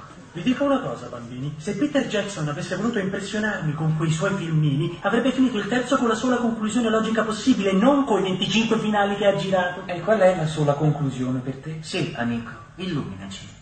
Quando quel cazzo di Frodo si sveglia dal coma o da quello che è, gli hobbit sul letto ridono, fanno le capriole e Sam sta lì sulla soglia che lo guarda con quella faccia da gay, cazzo. No, gli anelli no, Randall, di quello che ti pare sul nostro signore, ma lascia stare quello degli anelli. E li spedisco nella contea a calci in culo, se non chiudi quella bocca del cazzo. Aveva uno sguardo così gay che già mi vedevo Sam che diceva agli hobbit di andare a farsi un giro per saltare addosso a Frodo e ciucciargli l'uccello. Ecco, quello sì che sarebbe stato un finale da Oscar. Ehi, Pinocchio, loro non sono gay, sono hobbit. E poi, una volta concluso il festival della ciucciata, subito prima dei titoli di coda, Sam dovrebbe cagare su Frodo, dritto in bocca. Io giuro. Ho preso per il culo Il Signore degli Anelli finché uno ha vomitato sul balcone. Non è male. No, non è male. Va detto una cosa che... la professionalità di Bordone che tira avanti un pezzo senza problemi, mentre prima è mostruoso, 45 minuti e non ha tirato fuori un cazzo. È mostruoso. Poi gli metti il microfono davanti, gli uccellini sotto. Poi guarda, posso dire una cosa, quello che era la regia che ha messo le canzoni, ma quanto è stato bravo. Bravissimo, erano tutte a tempo. Quando parlavo della guerra dei Geri c'erano gli uccellini, quando parlavo invece di questa specie di afflato panteistico è partito Tottorò, Tottorò. No, è partita... io avevo 8000 Guerre Stellari, peraltro una sembrava una roba disco dance. Sì, è Meco Monardo, edizione penso 78-79. Lui aveva fatto proprio un mix di tutti i vari temi di Guerre Stellari in versione discoteca. Ecco, infatti. Ah, questa? Meco Monardo, arrangiatore famosissimo. Ero concentrato nel cercare di non dire delle cagate enormi su un argomento. E io te la tenevo bassa perché te la tenevo bassa perché non avevo un'altra Star Wars, la stavo dicendo alla mia. Io non vorrei riportarvi alla banale realtà. Comunque è Richard Dawkins il genio egoista che consiglio a tutti. Comunque succede l'altro ieri, il 16 di novembre, se oggi è il 18 o qualche giorno fa, insomma, che un ragazzo di 27 anni che si chiama John Wilkinson si presenta alla sede dell'ONU, se non mi sbaglio, sì, dell'ONU si chiama Umanda lui per il codice che adopera insieme ai suoi amici che sono Jedi. E dice, siamo qui oggi perché la nostra religione, la quarta più seguita nel paese, venga riconosciuta ufficialmente. Cioè, il signor John Wilkinson, che è uno Jedi... Come si chiama la religione? Sarà la religione Jedi, voglio immaginare. Semplicemente religione Jedi. Jedismo. Il forzismo. Il codice Jedi. Si tratta di migliorare... Il forzismo mi sa che è un'altra roba. Si tratta di migliorare se stessi e rispettare le differenze. Ma quelli della religione Jedi si possono sposare al castello di Bracciano? Alle 6 del pomeriggio, alle 6:05 loro. Alle 6:05 uno scarto. E soprattutto devono essere tutti belli pixelati come Yoda nell'ultimo che fa le capriole volando. Un po' triste, no? No, non un po' triste, quello lì è un incapace che ha fatto le robe geniali da piccolo, poi è diventato un incapace. Ah, addirittura tu sei uno di quelli... Ma stiamo forse scherzando? Io ho esattamente la posizione del protagonista di Clerks 2. Cioè, quando quella rimbambita della principessa Amidala si fa la valigia, stai parlando che è una principessa, di Natalie Portman? Sì, apre la valigia e si fa la valigia una principessa, e di fianco ha un coglione biondo di 7 anni e mezzo che non ha mai recitato in niente che non fosse la poesia di Natale. Tu hai la dimostrazione pratica del fatto che quello lì è un incapace, perché con il cartongesso era tutto credibile, adesso sono tutti mostri che ci infili dentro le mani, non c'è niente, tutto una schifezza. Però il pesce parlante... Ma che cazzo dici? Quello è stato l'inizio della fine. Quel minchione di Jar Jar, quello è stato il disastro. Non c'erano mai stati dei coglioni in Guerre Stellari. Hai mai visto nell'Iliade quello che arriva e fa: ehi Ulisse, tira il dito. Dai. Vabbè, insomma, io ci tenevo a raccontarvi di quello della religione che va all'ONU, cioè non è che va da un suo amico, capito? Ma gli hanno detto di sì? No, gli hanno detto, vabbè dai, sì, vieni qua, tu la religione Jedi ti mettiamo insieme. Ma poi su che base è la quarta? Ma cioè, allora, cristianesimo, sì, Islam, ebraismo? Sì, giusto. E Jedi. E Jedi, ovvio, non fan plissé. Pazzesco, vabbè. Mi sa di strano, però andremo a controllare. Sicuramente... Beh, forse la stava sparando un po' alta per farsi ascoltare da Kofi Annan. Comunque... Ma non è loro più secondo me si fidano del coreano. Non c'è più Kofi Annan. Però c'è ancora Kofi Annan. No, è andato via. Cioè, il coreano. Ma no, il coreano arriverà. Siamo lì, insomma. Siamo lì, no, sul avevo capito che fosse già andato. Volendo glielo posso dare l'8 per 1000. No. Scrivo Jedi. Io una volta l'ho dato agli avventisti. Scusate, l'ho dato a tutti. Sta succedendo una cosa, una specie di miracolo. Allora, noi non abbiamo in questo momento gli uccellini della base di Bordone, ma gli uccellini veri. Non è vero. A Milano ci sono questi uccellini in questo momento fuori dalla nostra finestra. Questo significa che è molto tardi, Neri, molto tardi. Sentili che ma bravi. Sono finti, dai. Ma no, sono veri, giuro, ed è una cosa, è la lodola. Qual è quello che canta di notte? Questo è come quando io ho detto il treno merci. No, c'è un uccello che canta di notte, tipicamente, cioè, prima dell'alba, e qualcuno mi deve dire chi è della chat. Però ragazzi, nessuno penserebbe che c'è un uccellino vivo a Milano. Beh, tu esageri, ma è probabilmente tu li vorresti eliminare per non avere problemi di gestione. No, anzi, con un piccolo altoparlante della Creative. Sono dei pappagallini peinè del vicino di casa, no. In gabbia. E quindi questo è un canto triste. Beh ragazzi, però l'uccellino aggiunge quel tocco. Se non li avessimo avuti finti fino a 2 minuti fa, o l'usignolo, non lo so. Beh, ma anche bravo poi. Deve essere l'usignolo, guarda, che canta di notte. Senti che roba. È l'usignolo, infatti ci dicono dalla chat. Addirittura, cioè riconoscono. Sì. Cioè adesso arriva sto rompicoglioni con un motore a scoppio. Aspetta, vediamo se l'usignolo si ripiglia dopo lo shock culturale. Ma l'usignolo. Eccolo. L'usignolo, quello di Italia 1? Beh, questa è bellissima. Beh, hai voluto aspettare le 2:29 per dirla e va bene, ok. Sono un ospite questa sera. Dai, giusto, ricordate che non sono titolare. Allora, cosa vogliamo fare? Che segni sta facendo Gianluca per dire che mandiamo il pezzo di Sasaki? Beh, puoi dirlo, mandiamo il pezzo di Sasaki. Introducilo, Sasaki. Allora, è arrivata una mail oggi a coloro che sono dietro i microfoni in questo momento, da parte di Libo, che ormai più o meno chi segue Radio Nation, quindi nelle sue declinazioni di Macchia Radio, eccetera, conosce. Questa persona aveva anche un po' sposato Libo, cioè aveva un po' sposato lo spirito di Sabato Notte, che era quello di chiedere ai nostri ascoltatori di darci degli argomenti, no? Cosa che ribadiamo, fra l'altro. No, ribadiamo per le prossime puntate. Chi vuole, se voi ci date dei temi, noi evitiamo mai di inventarci complotti o di sbagliare le musiche sotto. Io naturalmente ho seguito pedissequamente quello che mi ha chiesto Libo, e tra i tanti argomenti che ha dato... Come non è l'usignolo? Vabbè, allora chi è? È diventato una caccia. Non è una civetta, non fate gli stronzi. Secondo me è l'usignolo. Vabbè, niente, per concludere e farla breve, ho preso uno a caso di qualunque argomento mi avesse dato Libo via mail, perché non ne conoscevo neanche uno, e ho fatto quello per il quale sono chiamato qua, cioè andare su Google e vedere di saperne qualcosa di più. È l'unico che ha fatto i compiti. Ho fatto i compiti, e parliamo questa sera di nanotubi.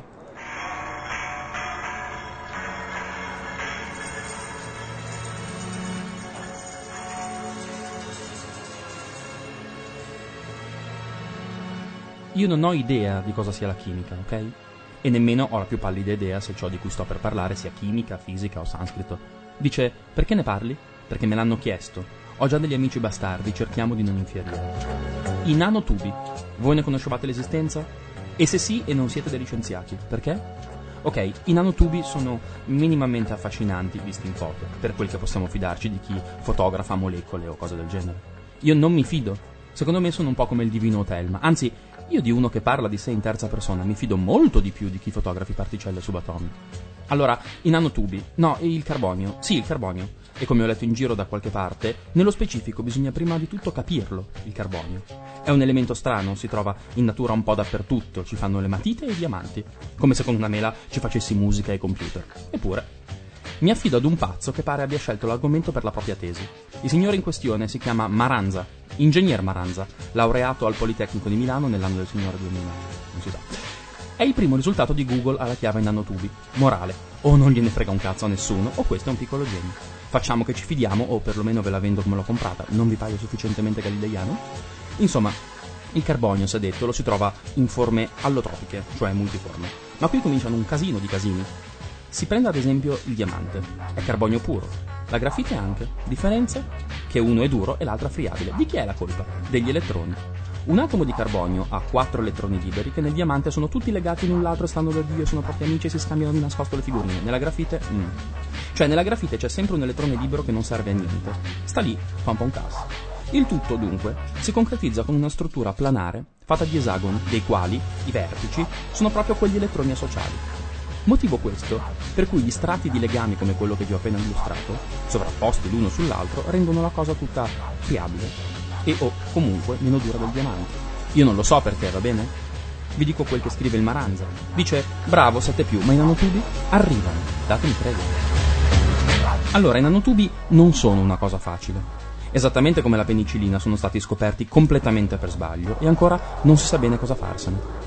Il signor nanotubo, se vi interessa, si chiama Sumio Iijima e per questi cosi ha vinto un Nobel. Il professor Iijima arriva però secondo sull'annosa questione «Sì, ma quanto sono stronzi gli atomi di carbonio?». Prima di lui, infatti, nel 1935, altro premio Nobel in Fieri, poi realizzato 11 anni dopo nel 1996, il professor Richard E. Smalley, insieme a qualche collega che di sicuro passerà al secolo ma di cui non resta traccia sui giornali, aveva scoperto che gli atomi di carbonio, in certe condizioni particolari, si mettono in una forma sferica assolutamente perfetta che assomiglia da morire a un pallone. Anzi, direi proprio che è un sacrosanto pallone da calcio, bello identico. Ora, voi capirete che chiamarli cosi del tutto uguali ai palloni da calcio magari faceva un po' brutto, quindi li chiamò fullereni. Non so bene dove sia l'accento. Non vi ho detto che i fullereni sono composti da un numero piuttosto preciso di atomi di carbonio, mica cazzi. Beh, Iijima ci è andato fuori di cranio per i fullereni e quindi si è messo a studiarli pure lui. Risultato? I nanotubi. Cioè il carbonio si può pure arrotolare su se stesso e formare dei tubi. Non sanno perché, ma Nobel come se piovessero. Nemmeno qualcuno si è chiesto che farsene. E però restano le proprietà. Sono flessibili, sono formidabilmente resistenti alla trazione, ben più dell'acciaio, li si può riempire di ogni ben di Dio e persino sfruttarli come supporto di catalisi, dato che, dice il Maranza, ha un elevatissimo rapporto superficie-peso. Se solo sapessi cos'è la catalisi, e no, non posso andare a cercarlo perché mi sembra di fare una traduzione di francese con il vocabolario monolingue che per capire che cazzo dice una definizione devo cercare 3 parole su 4 e via dicendo, quindi mi tengo la curiosità e non so cosa sia una catalisi. Anzi, io dei nanotubi ne ho parlato e mi pare di aver spiegato quanto dovevo. Ora, se qualche buon cuore riesce a trovare il modo di farmi interessare alla faccenda, ne sarei pure contento. Che l'unica cosa che ho capito è che potrebbero benissimo essere utilizzati i nanotubi al posto del silicio nei prossimi aggeggi che ad oggi il silicio abbisognano. Infine, sperando che per le prossime puntate agli ascoltatori di questo programma interessi decisamente di più come si fa la pizza, volevo tranquillizzarvi che quello di prima era solo un esempio. Lo so che con le mele ci si fa sia la miglior musica che i migliori computer del mondo.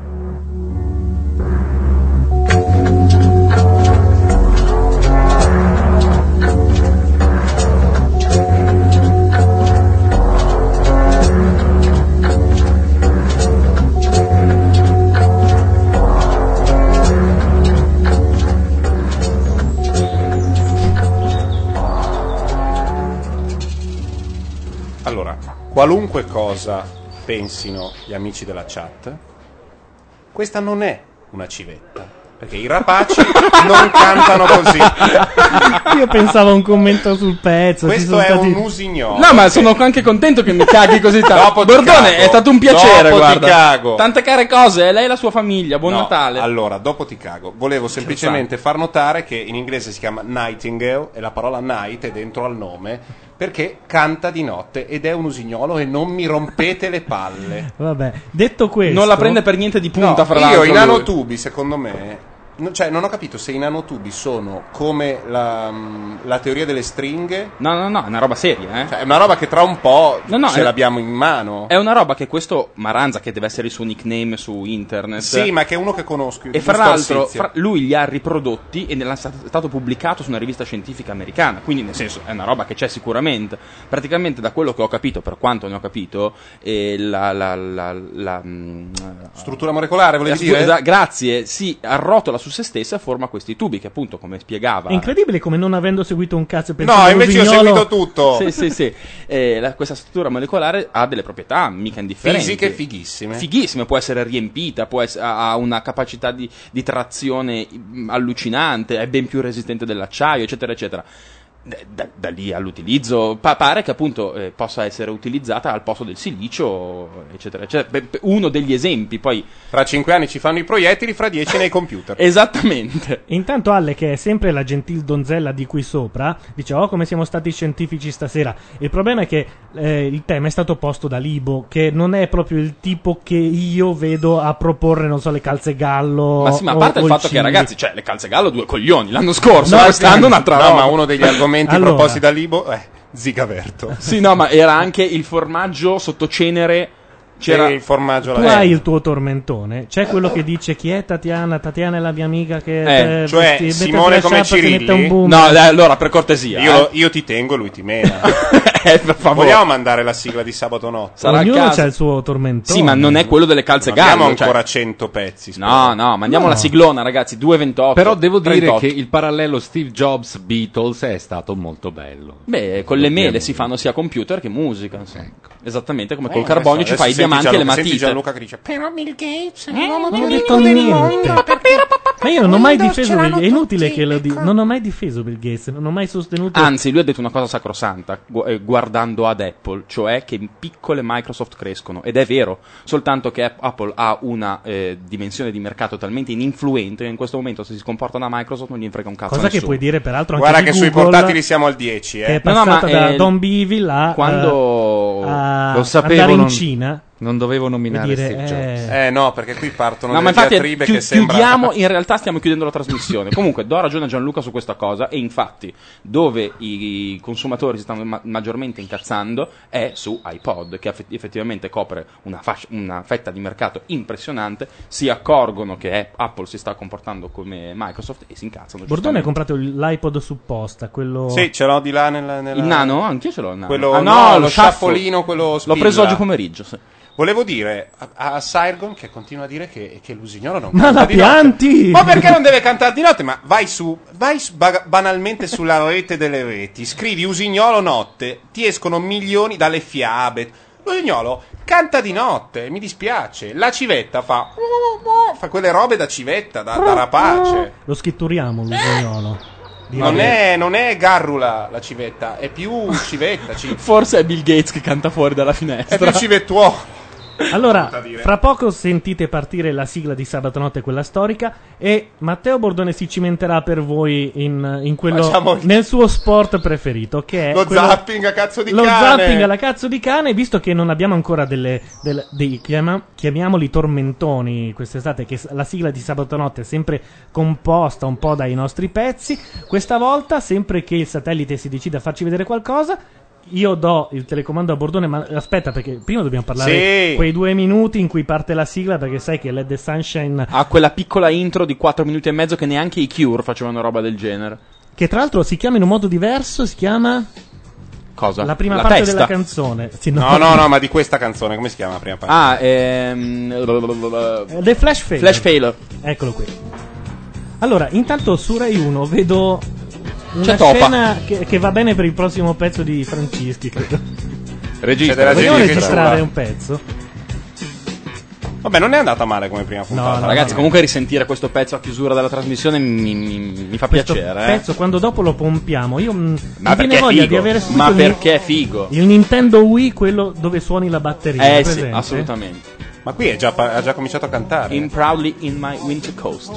Ma non è ancora la parte Let the Sunshine. Ho capito, ma possiamo cominciare a salutare e poi fare i numeri. E infatti è se no io apposta. Tra le strofe come faccio a infilare le stronzate? Tu lo devi fare tra i ritornelli. Cioè un Let the Sunshine cantato, una cazzata. Un Let the Sunshine cantato, una cazzata. Allora dal quartiere di Niguarda avete sentito la...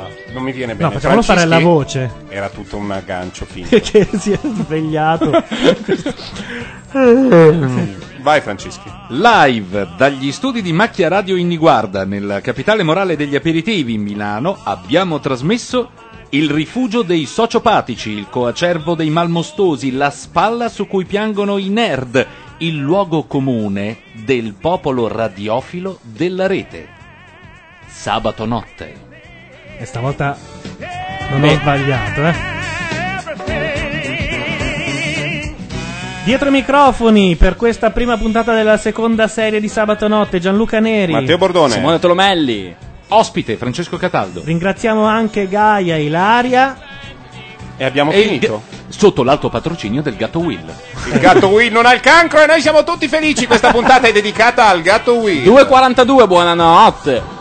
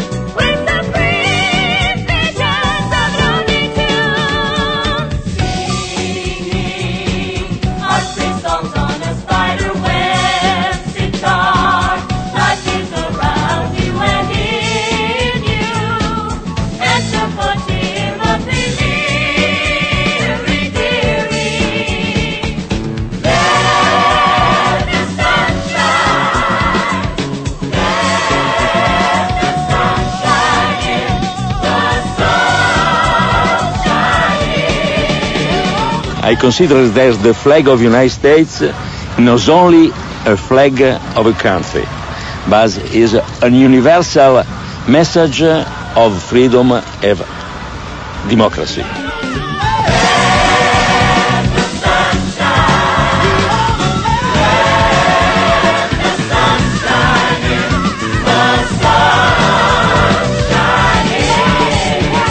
Beh, se non lo sapete il motivo è semplice. È perché non è vero niente.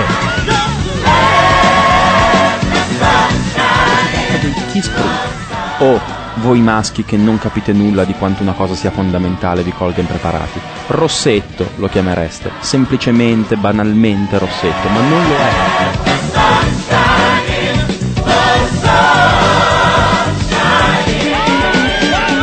Ma che è che il Mona che batte la porta e che chiude urlando?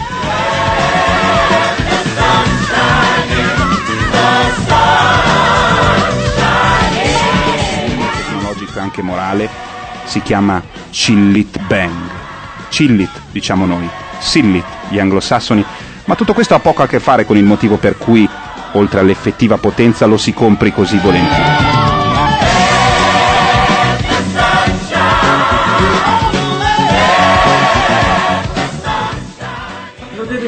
Ma lui non è all'altezza della trilogia. Cosa cazzo è successo a questo mondo? Esiste un'unica trilogia, cerebrolesi che non siete altro. Just